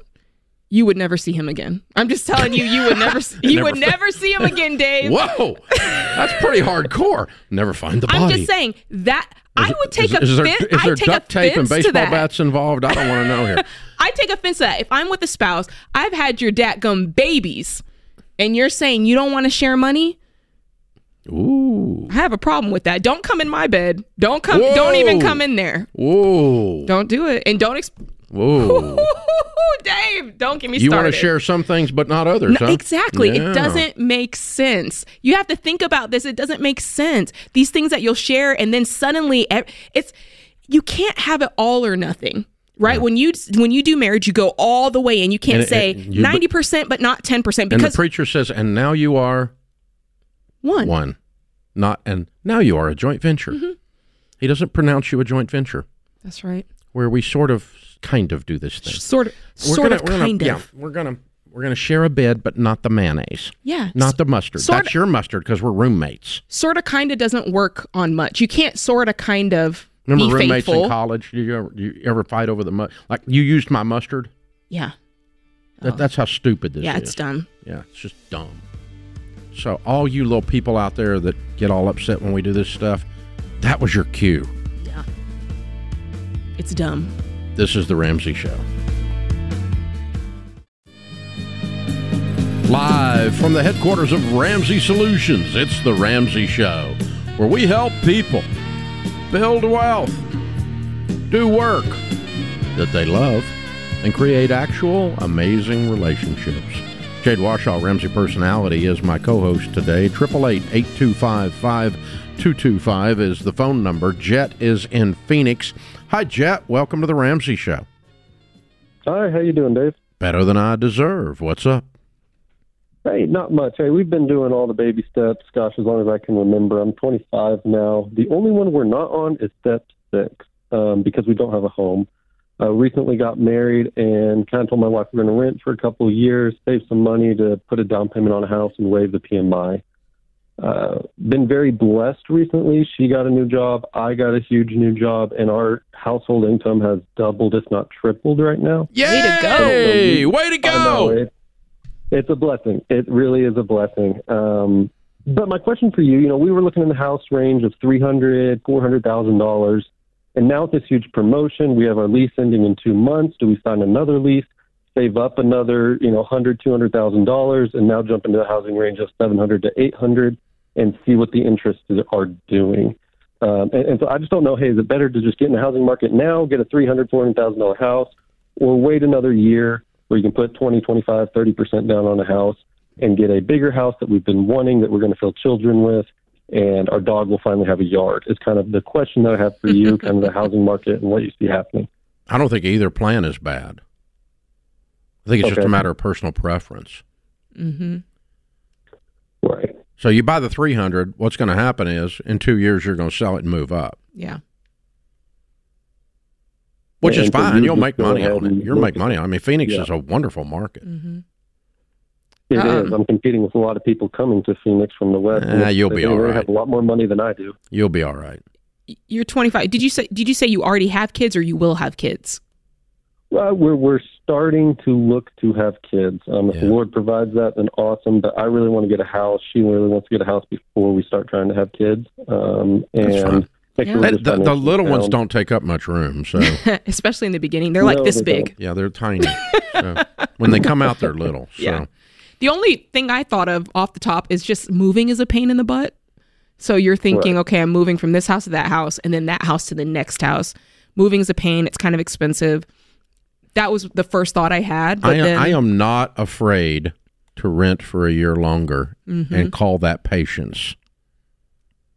I'm not afraid to do that if I'm you. Mhm. I have done that. So I know I'm not afraid to do it. Okay. I'm also not afraid to jump in, buy something, and, um, you know, plan on flipping it, flipping out of it, and moving up a notch two or three years from now. So either one is fine. It's a matter of whether you, like Jade said, I hate moving, but Me too. I mean, I grew up with a real estate. My parents were real estate business. Our, when I was a kid, our furniture was trained to jump on the truck. So, um, you know, we moved all the time, right? So it was just part of it. It's, real estate people trade houses like nothing. So, um, you know, uh, you can do that, or if you hate moving and you really want to just sit there and go, I got this very specific thing. What does your wife want to do? you know, listening to you guys, especially the last segment, she's very trusting in me in this situation. Um, we, we've been, we don't mind the renting. Um, we would love to be in a house. She's ready to be in a house. I'm ready to be in a house. Of these two choices, what does your wife want to do? I, she's. I don't. I really think that she's fine either way. I think she's ready to get into a house. Is where I think uh, she is not telling me that she is. Why don't you I- ask her? Oh, I have. She's like, Jet, whatever you want to do. I know, You that's not an answer. and Ask her to pick. Yeah, whatever you want to do is I'm going to bring it up later if you do it wrong. I don't want to go with that one, okay? No, whatever Right, whatever I want to do is what what I want to do is I want you to say it out loud and then we'll discuss whether we do what you want to do. Let's that's okay. Hmm. You know, I mean ask her. Cuz I mean when I get Sharon actually doing that called talking the problem through, Mhm. uh, that's when I get gold in the relationship and I get gold in the financial wisdom of working together as a married couple. But yeah, Yeah. but she was the worst in the first seven years we were married, man. She's like, whatever you want to do, honey, which is Southern for later, I'm going to kill you. You know, I mean, it's like, whatever you want to do, honey. You know, it's like, oh God, you're killing me with this passive aggressive stuff, right? So, but yeah, but that was the first seven years of our marriage, and then I went and did some. I went and did whatever I wanted to do. You I thought I thought she meant it. Ooh. She didn't mean it. I found out later. It's Yeah. like you know, what's wrong with you? Nothing. See, she didn't mean that either. There was something. You know, that's why you threw a pan across that dadgum thing. Anyway, all right. Jacob is with us. Jacob is in Nashville. Hi, Jacob. How are you? Hey, I'm doing fantastic. How are you guys? We're having way too much fun and getting paid. What's up? That's great to hear. Hey, uh, I'm a longtime listener, and this is my first time talking to you. And um, I have uh, heard you guys discuss this with folks that are a little older than me, um, but I'm in my in my 20s, and I'm asking about uh, buying a toy, uh, specifically a, a, a play car. Cool. what Um, is it? And just a well, I, I, I haven't ironed it down yet, but I like muscle cars. You know, uh, Yeah. Like which one? Like Mustang, what's your Camaro, favorite two? Corvette. What's your favorite too? Uh, either Mustang or Camaro. Not necessarily a Ford or a Chevy guy. Um, Like a '60s whichever vintage one I like better.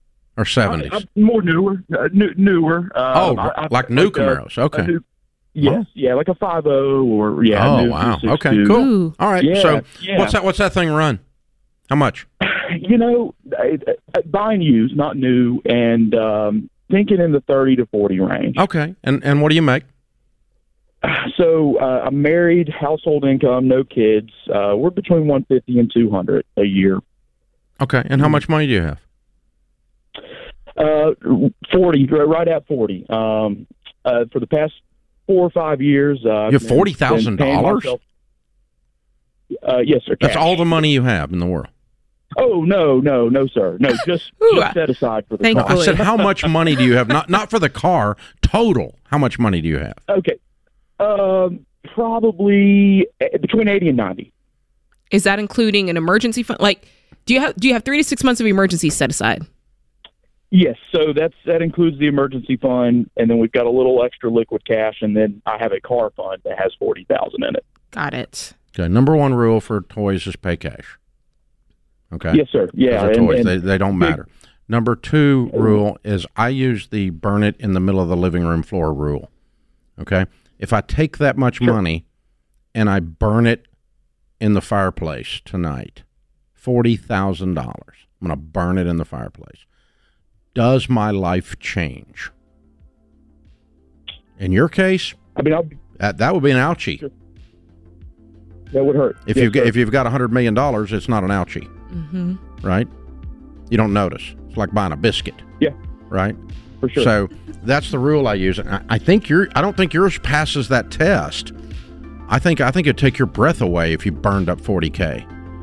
And because that's what you, I mean, that's what a toy is. You're just just poof, poof. Yeah. The money's not gone. You can settle the car again. I don't mean that, but it, it that tells you if you're putting too much money in uh, things that don't matter. Yeah. I, yeah. I, I think you're over the line on that. That's what it smells like to me. You do what you want to do, but that's how I measure it.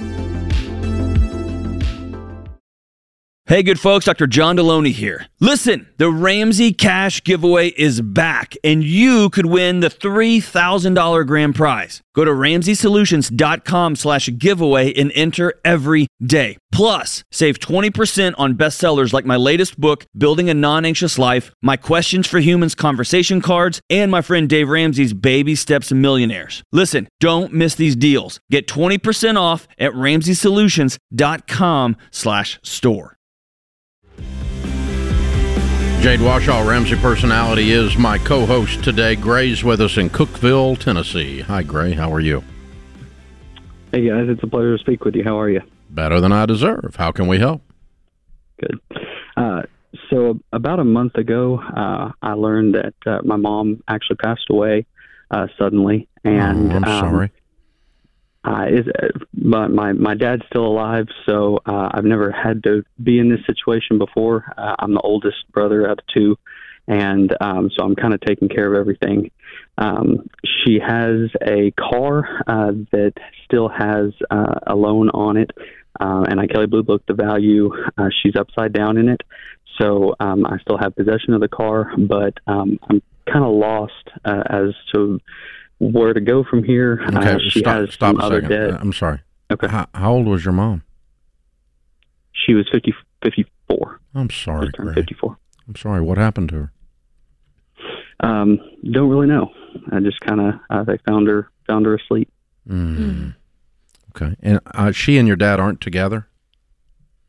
Correct. Okay. So she was a single lady, divorced, and you're her Mm-hmm. that you're her oldest son, and so you'll be taking care of the estate, but there was no will. Correct. And she doesn't have a lot. The car was pretty much the only major asset that she had, up and just some small accounts here and there. So no property or anything like that. Um, all right. Here, here's the thing: when you pass away, what you own stands good for what you owe. What assets minus liabilities is called net worth. With what you've described to me, the car is upside down more than all the other things that your mom owned. So she had a negative net worth. Does that make sense? Yeah, I, I haven't gotten uh, any information on any accounts that she has as far as death benefits, uh, life insurance, or anything like that. yet. Life insurance is not included in the equation. Okay, gotcha. But the only, but I mean, so the, what is owed on the car, Uh, about twelve thousand, and w- what is it worth? about uh, nine or ten. Okay, so it's three thousand dollars upside down. We'll say. Okay. Does she have more than three thousand dollars of assets anywhere else in accounts or anything else? Do you think? Uh, no, I don't think not. she does either. It, it would be close if so. Yeah, I don't think she does either. So here's here's the thing: you don't have an estate to settle. You do not owe any money. Her estate has to stand good for what she has, and so there's not. If there was a ten thousand dollar CD, before you could put that in you or your brother's pockets, you'd have to cover the deficit on the car, the hole in the car. But there's not a ten thousand dollar CD. So what this means is the bank gets the car, and that's all they get. So call them and tell them to come get it, and give them a copy of the death certificate. You can order that from the state, and it takes about two weeks to get the death certificate in. But you can just tell them what's going on. Okay, there's no will. The lady died without a will. That means intestate, without a will, in the state of Tennessee, which is where you are, and there's no assets. She doesn't have anything, and so you can have the car. You need to take the car back, folks, because it's all you're going to get, and no one is going to pay you the balance on the loan different because no one is liable. Okay. So is it is it a local bank or do you know? Um, I think it's. Uh, I think uh, no, it's not. It's corporate. Okay. All right. I'll just holler at try to try to get a phone number on them, tell them what's going on. Say, I'm trying to do the honorable thing. How's the easiest way I can get you the car? Because there's no assets in this estate. There's no estate going to be probated. There is zero. And so, but I, but no one's going to pay for the car. No one pays twelve thousand dollars for a nine thousand dollar car. So you guys need to come get it. You're not liable for it. You understand me, Gray? Mm-hmm, I understand. Okay. You As don't pay. as- You do not pay a payment. Do not pay any insurance. Do not renew the tags. Do not put any of your money in this black hole. Whatever money you put into this is gone. Don't do it. Just tell them to come get the car. And and and you know if they want some help, it just to make it easy, we'll get them a copy of the death certificate mm-hmm. so they know what's going on. But that's all there is. Don't. But you don't need to hire an attorney. You don't need to do anything. It's just done. It's sad. I'm so sorry. I'm sorry. The bad that's the bad news. The good news is you don't have to do anything. Yeah. There's no big rigmarole. You know, there's no big probate court hearing and trying to figure it out with your brothers because there's six thousand dollars we have to try to figure out how to split up or something. Good lord, thank you. You would have spent almost almost you spent more time on that than it was worth because the it's great news mm-hmm. that that there's nothing you have to do except just get you know get rid of the car and let the people mm-hmm. know where they can come get it. And please don't spend any of your money on this. Mm-hmm. You are under no moral or legal or financial obligation to take care of any of this you're letting the folks that have the car loan know where the car is is a courtesy on your part and that's the extent of it Otherwise, if he did not do that, they would have to tr- basically track this down on their own. yeah and- they just have to come try to find the car but it's going to be sitting somewhere where the tires go down Yeah.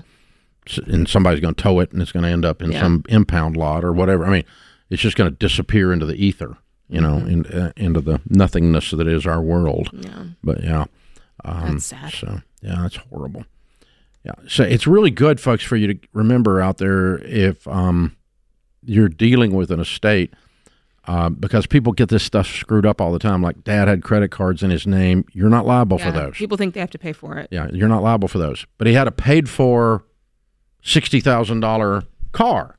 Oh That'll well, come out of now now the car has to be sold to pay the credit cards. Mhm. Oh, we want to keep the car. Well, then you're going to pay. The, then you're going to pay the credit cards because the assets have to stand good for the debts. That's how that works. You can't just take the assets and let the debts be. You can't. You, Mhm. it's not how it works. Mhm. But in his in Gray's case, there's just not any not enough assets to cover the debts. Yeah. That's the whole process. So, ouch. That's tough. Ouch. Wow. All right, Adam is in San Antonio. Hi, Adam. Welcome to the Ramsey Show. Hey, Dave. Thanks for taking my call. Sure. What's up? So, I've got a little bit of land, and I'm looking to put some light industrial space on it. Uh, you know, those garage doors you roll up and a small office space inside of it.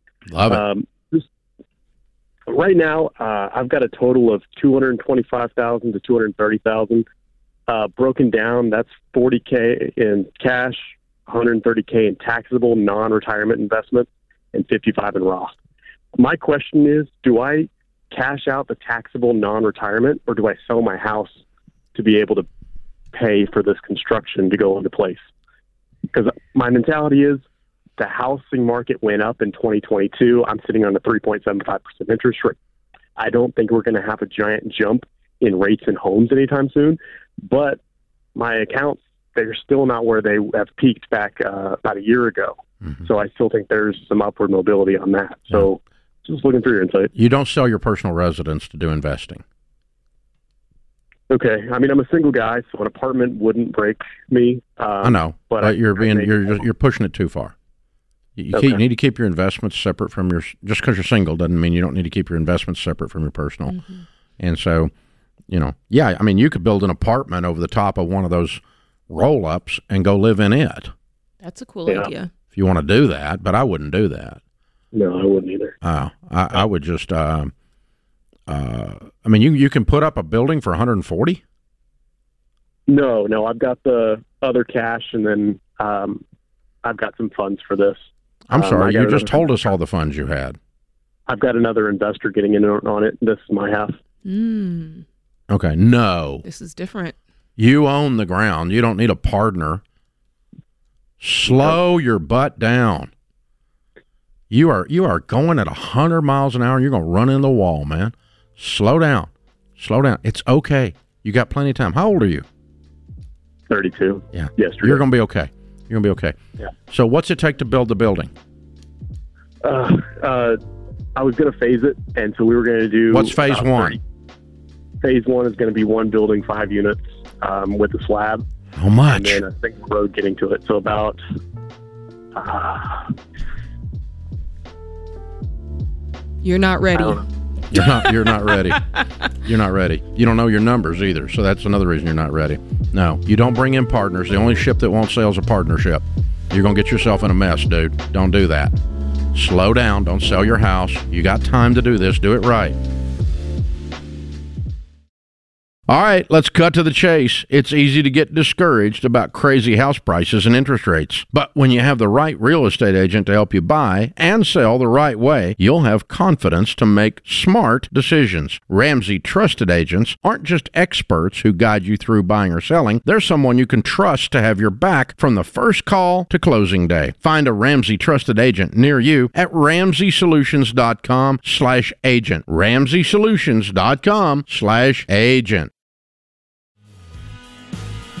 Jade Warshaw, Ramsey Personality, is my co host today.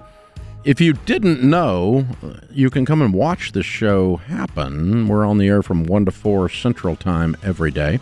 Our lobby is a fun experience. You get to see a lot of cool Ramsey things. And those of you that are plugged into this stuff, there's a great bookstore. There's free homemade chocolate chip cookies and free coffee. Yum, yum, yum. And see, if you people don't come visit, Jade and I have to eat all those cookies. It's a rule. So, yeah, and it's completely free. Uh, a lot of folks, uh, while they're doing some kind of drive through or by Nashville, put us on one of their stops. Thank you for doing that. We get to meet all of you, come out and take a picture with you, and all that kind of stuff. In the lobby, also, right across the glass from Jade and I, we're looking at these beautiful people. Grant and Christine are with us, standing on the debt free stage, which can only mean one thing they're debt free. Woohoo! Welcome, Yes. guys. Welcome. Good to have you. Where do y'all live? St. Louis, Missouri. Oh, fun. Cool. Well, welcome to Nashville. And how much debt have you two guys paid off? Two hundred eighty-eight thousand. Love it. How long did that take? About ten years. Good for you. And your range of income during that time? Um, we started out at about hundred, um, and we're at one hundred and sixty this year. Good for you. What do you guys do for a living? I'm a nurse practitioner. Mm-hmm. And I'm a psychotherapist. Ah. in private practice. Very Cool, cool, cool. Very cool. And 10 years, 288,000. Is that your house? Yes, indeed. yeah. Looking at weird people. Knocked out the big dog. What's the house worth? About two forty. About 240. So the 288 included more than just the house. Okay, Yeah. we'll come back to that. And how much is in your nest egg? About one point four million. I hate meeting Come on, millionaires. girl.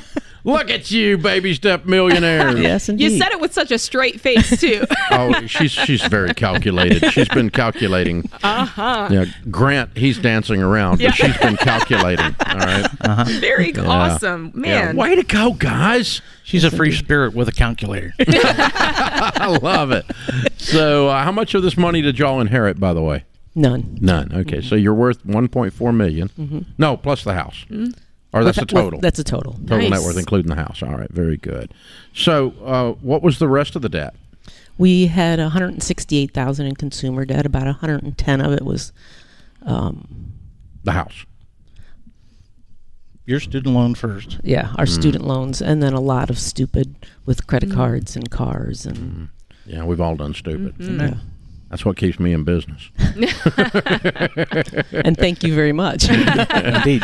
Uh, you guys, you're fun. All right. So, what started this whole journey, and how did you get connected to this Ramsey stuff a decade ago? Well, we went. We were at church, and in the bulletin it said Financial Peace University, and so I thought because our church's name is Peace, I thought it was the pastor offering it. So Mhm. we went over there, and it was you jumped out on stage on the videos. like this is not what I thought it was. yeah, it's not what I thought it was going to be. I went in kicking and screaming. You Oh, know, did you? Your line of, you know, I saw the heel marks in the parking lot. Yeah. That was me. That was you. All right. Guy's going to be a stuffed shirt sitting in front of a wall of law books or something like that, you know, suit and tie. And when you came out in jeans and a shirt, and I was like, okay, this might be okay. Ah, okay. I like this guy. All right, all right. Well, I used to come out stuffed shirt, but I learned the lesson over the years that it's not very relatable. So uh, I, qu- I quit doing the stuffed shirt thing. I didn't like it anyway. So, Yeah. all right. So, how far into the lessons, Grant? I mean, what lesson were you on? You went. I think this is going to be okay because it wasn't just the jeans at the front. I mean, come on.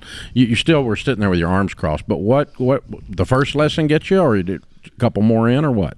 Absolutely. I remember tearing up when I saw the uh, the gazelle. You know, you got to run, you got to run. You know, and just that feeling of that's that's what it takes. You know, you, you are literally running for your life. And when that hit, when we had all this student loan debt, we both have graduate degrees, and uh, you know, that that was when it really got real. Yeah. Well, you're in the psychology world. I mean, uh, the psychi, uh, what I mean, psychotherapy. You know that transformation does not occur without a visceral experience. True. Yeah. It require it, it, It's not an intellectual. I think I want to transform. No, I mean, you got there's stuff has to break. You know, mm-hmm. and you see it all the time. I'm sure in your in your practice. So, but you guys did it. I'm so proud of y'all. Thank you. Way to go, heroes! Yes, How's it feel to have no debt of any kind? It's phenomenal. Absolutely fantastic. Absolutely fantastic. I love it. so, what was Oh. your first? What was your first act after paying off the mortgage? After doing it, what what did you do to celebrate? What was that moment? We're here. This is it. This is pretty much it. Yeah. Okay, now you got to upgrade. What are Yeah. you gonna do? What are you gonna do that's cool now? well, now we have a whole bucket list going. Okay, Oh, what- yeah? what's the first thing on the bucket list? I would love to do an Alaskan cruise. Ooh, yes, ma'am. We got some Alaska people sitting here. Yeah, Yes. they'll tell you. I've That's done a great. couple of them, and uh, I'll tell you. Put the train ride over to Denali and hang out at Denali a couple days, Yeah. and go up on the glaciers. That's even better than the cruising. Love I did- it. We did that on our last one. It's a little expensive, but you got the money. Yes, that's right. That's right. indeed. Ooh, I'm excited. That's fun. Very cool. Very cool. I don't think they call it Denali. I don't. Anyway, I don't forget. But it's whatever. It's I can't keep that stuff straight. But way to go, guys!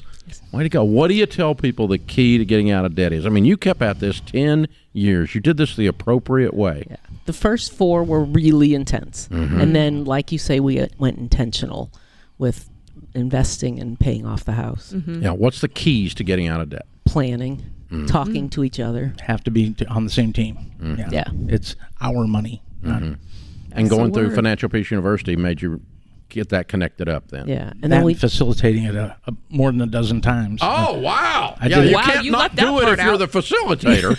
I, did, I brought it into my practice one time and made the mistake of putting it on Facebook and stuff like that. We had people on the stairway. We had wow. we had to bring in extra chairs and stuff like that. So it's like, oh, maybe we probably should find a bigger venue to do this if we're going to do this like this again. wow, very cool. That's very cool. And when you coordinate it, it's motivating for you as well, right? I mean, there's Oh. something about that. Absolutely.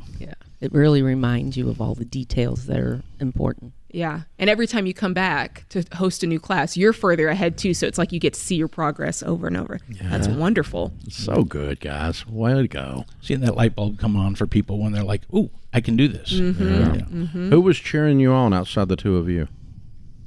Mm, lots of family and friends uh, were a little bit naysayers, but they like you know once she sets her mind to anything, she's going to do it. So Yeah. they, they knew uh, I didn't have a choice. They're like, watch, watch, watch Christine's dust. Exactly. Here we go. Exactly. And our grandson, Gavin, uh, when we would be driving him around to get him to take a nap, he's in the back seat, out cold, and at the end of the debt free scream, you'd see him come alive from the back seat. Yeah. Yay! Yay. So just remembering that that face on a two-year-old. That's so perfect. Oh, that's great. Way to go, you guys. Hey, we've got the Live and Give box for you. It's got the Baby Steps Millionaires book in it, uh, which you guys are there. Way to go. Ding, ding. Baby Steps Millionaires. I love it. And of course, the uh, Total Money Makeover book as well. You'll be able to give that to one of the folks that needs some help that you'll run into. Mhm. And a Financial Peace University membership. Pr- Also, something you'll probably give away, I suspect. But that's the Live and Give box. And uh, our way of saying thanks and, and saying we're proud of you. Mhm. Very cool. Look at you, man. You just did it. You just did it. That's so fun. How old are you, too? I will be 65 next summer. All right. And she's not. Okay. That's a great answer. she's not even 60 yet. So. That's a great answer. well played. Well played. You got me out of that. Grant and Christine, St. Louis, Missouri, uh, 288,000 paid off in 10 years, making 100 to 160 baby step millionaire in it. Did it, baby. Count it down. Let's hear a debt-free scream. Go ahead. Three, two, one. We're debt free.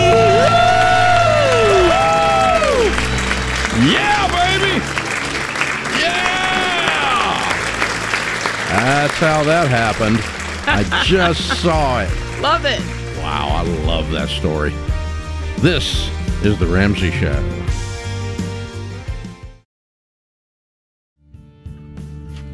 Our scripture of the day, Isaiah 58 11. The Lord will guide you always. He will satisfy your needs in a sun scorched land and will strengthen your frame. You will be like a well watered garden, like a spring whose waters never fail. Mary Kay Ash says, For every failure, there's an alternative course of action. You just have to find it. When you come to a roadblock, take a detour. I'm in. Uh, Angelo is with us in Fairbanks, Alaska. Hi, Angelo. How are you? I'm doing great. How are y'all doing today? Better than we deserve. What's up in your world? Uh, I'm calling because me and my wife have a question for y'all. Uh, I'm 20, she's 21. We both work full time. We've been wanting to have kids for a while now. It's something we're super excited to. We're super excited to be parents. How old are you? Uh, I'm 20 and she's 21. Okay. But I've been having some concerns about it because I realize that having two full time incomes right now is pretty sweet and it makes paying the bills a lot easier. Uh, once we have a kid, if she we agreed should be a stay at home mom, and it is something we could definitely afford, no problem. But I'm concerned because it would slow down some of our financial goals that we want to do. Great Uh, for trade. Make the trade. Make the trade. Best thing on the planet is babies. Okay, we, so we've just been worried because I know it's kind of weird for people this young to be excited about having kids. Yeah. Uh, I don't know who you're running around with, but uh, I mean, I mean, your life is going to look different, and that's okay. I mean, she's going to be at home. You're going to go down income. You've done the math. You've looked at it. I think that maybe more so than the numbers. I think you're getting your head around how your life in general is going to look and how things do if your slow wife down. had if your wife had a baby and she's 21 or 22 years old, she's going to be the youngest room mother over at the elementary school. The coolest youngest room mother ever. Mhm. Yeah. I mean, yeah. And the others will be a decade older than her. That'd be awesome. you know? So, yeah, have at it. I mean, you do whatever you want to do, dude, but I'm just telling you, uh, if you're going to trade money for something, the best thing you trade money for is babies. Mm. It is okay, a so trade. maybe though. I just it is a trade. I've been over analyzing it, I guess now. No, you're not Uh, overanalyzing it. You're just analyzing it. Mhm. But I'm just telling you, it's it's a value based judgment, is what it is. On one side of the scales, baby. Other side of the scales, some money. Yeah. Which one tips And the one of- scales? Baby. and, and also, I mean, I mean, we have a bunch of positives that come out of it from it too. Uh, like my wife, she's going to college right now, and she'd be able to, you know, do more college work and get her degree faster, so she could boost her income once she does come back to work. Mm. Yeah. Yeah. What do you make? Uh, so I'm active duty Air Force, uh, so my pay is a little weird. After my housing allowance and my food and all that good stuff is taken out, my retirement, I make fifteen hundred a paycheck. Yeah, but the, all that other stuff's worth another couple thousand, right? I, I I think if you include all that, it comes out to like sixty k, something Yeah. like that. That's good. Thanks for your service. Mhm. Well, Thank you for saying that. you know, it's up to you. You there's no harm there. You did nothing wrong if you said we want to stack cash Yeah. high before babies, but you did nothing wrong if you said we want to start our family while we're young, Mhm. er, and uh, we're going to stack cash a little more slowly because babies are here. There is nothing wrong with either one of those answers. Nothing improper. It is a value based decision. Absolutely. And um, I just as we look back, the best things we ever did were babies. The next, or, or actually, the best thing was if I'd have known how great grandkids were going to be, I'd have been nicer to their parents. But um, yeah, they, that's uh, grandbabies are the best because if one of them's broken, you just hand it back. this one's apparently broken. It smells. You you need to take this one. You know. So uh, Yeah. I, I don't know what to do with that. I, that's a that looks like looks like Rachel needs to fix that. So That's a good discussion because it, it is very based on your values. It's based on what you want to do as a couple. Because Sam and I, we had so much debt. It, was like we couldn't fathom starting a family in that place. So we were yeah, like, you waited till you had you, till you got out for your kids. We you? were married 10 years before we had kids. Okay. Yeah. But- Paid off all our debt first. But that's not to say that somebody else would ever have to think to do that. You know what I'm saying? it's they- really. he's not in debt. He's just saying I'm going to take less wealth. Yeah. Because I'm going to have less income. hmm Uh, that's a little different than a little different. Well, it weighs heavier on you, I think. the debt does. Yes, Yeah. absolutely. I mean, I'm going to get wealthy slower is different than I'm overwhelmed with debt. Right. Yeah. Not to, but I mean, you could be a couple and you're in whatever amount of debt, and you could still choose to have kids. Yeah. Yeah. You could. But- you could. yeah. Could. Good. Yeah. Yeah. It, it, that's my point. There's not a wrong not a wrong choice. answer. It's like never have children. Always have. ch-" No, it's that, neither one. Neither one. Right. But uh, it's just my personal experiences. Um, that the, the best thing I've ever done. I've done a lot of fun stuff in my Mhm. life. Done a lot of stuff of note. But uh, uh, the three Ramsey kids are the best things I've ever done. I feel that. So I second that sentiment. there we go. All right, Lee is in Lubbock, Texas. What's up, Lee? Hey, doing well. How are you? Better than I deserve. How can we help? Okay, so my wife and I, we are we're getting ready to pay our house off in the next couple months. Um, I make base salary sixty thousand. She makes fifty. Um, but then at the end of every year, my bonus will be anywhere from a hundred to a hundred and thirty thousand. And so, what we're wanting to try to figure out how to do is now that we're getting ready to pay our house off, um, we want to start trying to max out our 401ks and Roth IRAs. But once we, if we were to completely max our 401k, 401ks and our IRAs out, um, that would leave it a very slim margin to live off of before the bonus comes in. And I'm just kind of wondering your advice. Do it out of the bonus. Yeah, can Do you lump of sum it out of but- at the oh end of the no, year? no, no, no, no. The 401k is a, is payroll withheld, and you don't own the company, right? Exactly. Yep. And so I can't. My bonus pay can't go towards the 401k. I guess. no, it I can, but it would just be late in the year before it got there. You can have the same percentage of your bonus going in the 401k if you do the rest, and add it up to where you get to the 19,000 or 28,000 or whatever it is right now. Oh, Yeah, your bonus you can have for, bonus go to 401k. It just has to be payroll withheld. okay. So I did not realize that. I talked to our payroll lady, and she um, made it sound like I couldn't do that. So well, because okay. she doesn't know how to do it, but that doesn't mean it can't be done. Yeah. Gotcha. Yeah, it definitely can be done because we do it here, so I know it can be done. You know, we have folks that that you know they, uh, and what I do here in Ramsey, which is what I was leaning towards, but you can't do that, is um, I just load my four hundred one k out of my first couple checks at in January every year, and then I got then I'm done for the year. I max it out. Yeah. What if what if you did that? So when do you get the bonus? Well, he can't because he can't control that like I can. Like how it's dispersed I, out? I own it, so I can make that happen. He has to just take a percentage of his income putting into 401k. It's the only way they'll do it. And Uh-huh. so it's the only way they're allowed to do it. But I, I'm, I'm not doing anything illegal, but I'm saying because I own it, I can choose to fully fund mine early and quickly. Um, and I've got the flexibility of, you know, the accounting people like work for me and stuff. So that's, you know, that, that, that changes the whole equation versus the payroll lady that doesn't even know how to do the deal. So, Mhm. um, yeah, I think you're probably going to have to just figure out you got you're making 200 and you want to put uh, whatever your max is in and figure that out as a percentage of 200 and then just make that the percentage of your check Okay. all the way through and and then of course we're making sure you got twenty two fives your max. So if you made two and a quarter, you put two percent, ten percent in. You follow me? Yes, I do. Yep. Yeah, but Okay. you're going to have to also make sure payroll lady gets this figured out because it'll screw it up if she screws it up. Exact. Yeah. I will have to have a conversation with her. Okay. Yeah, yeah, but you you can do that. It, it, it just you know you may have to do a little bit of um, uh, research and bring her the actual documentation and showing her that not only can she do it, she actually has to do it if you ask her to. There you go. Even better. yeah, so that's the best play on it. Yeah, and then you can do that.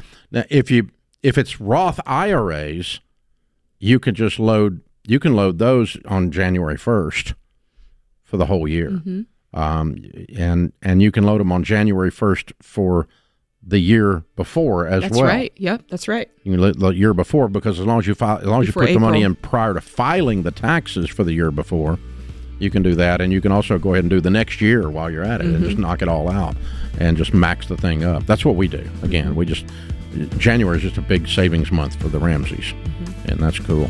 Good job, Jade. Well done. Well done, booth boys, the men in the booth, the booth dudes. Well played. We'll be back with you before you know it. In the meantime, remember there's ultimately only one way to financial peace, and that's to walk daily with the Prince of Peace, Christ Jesus.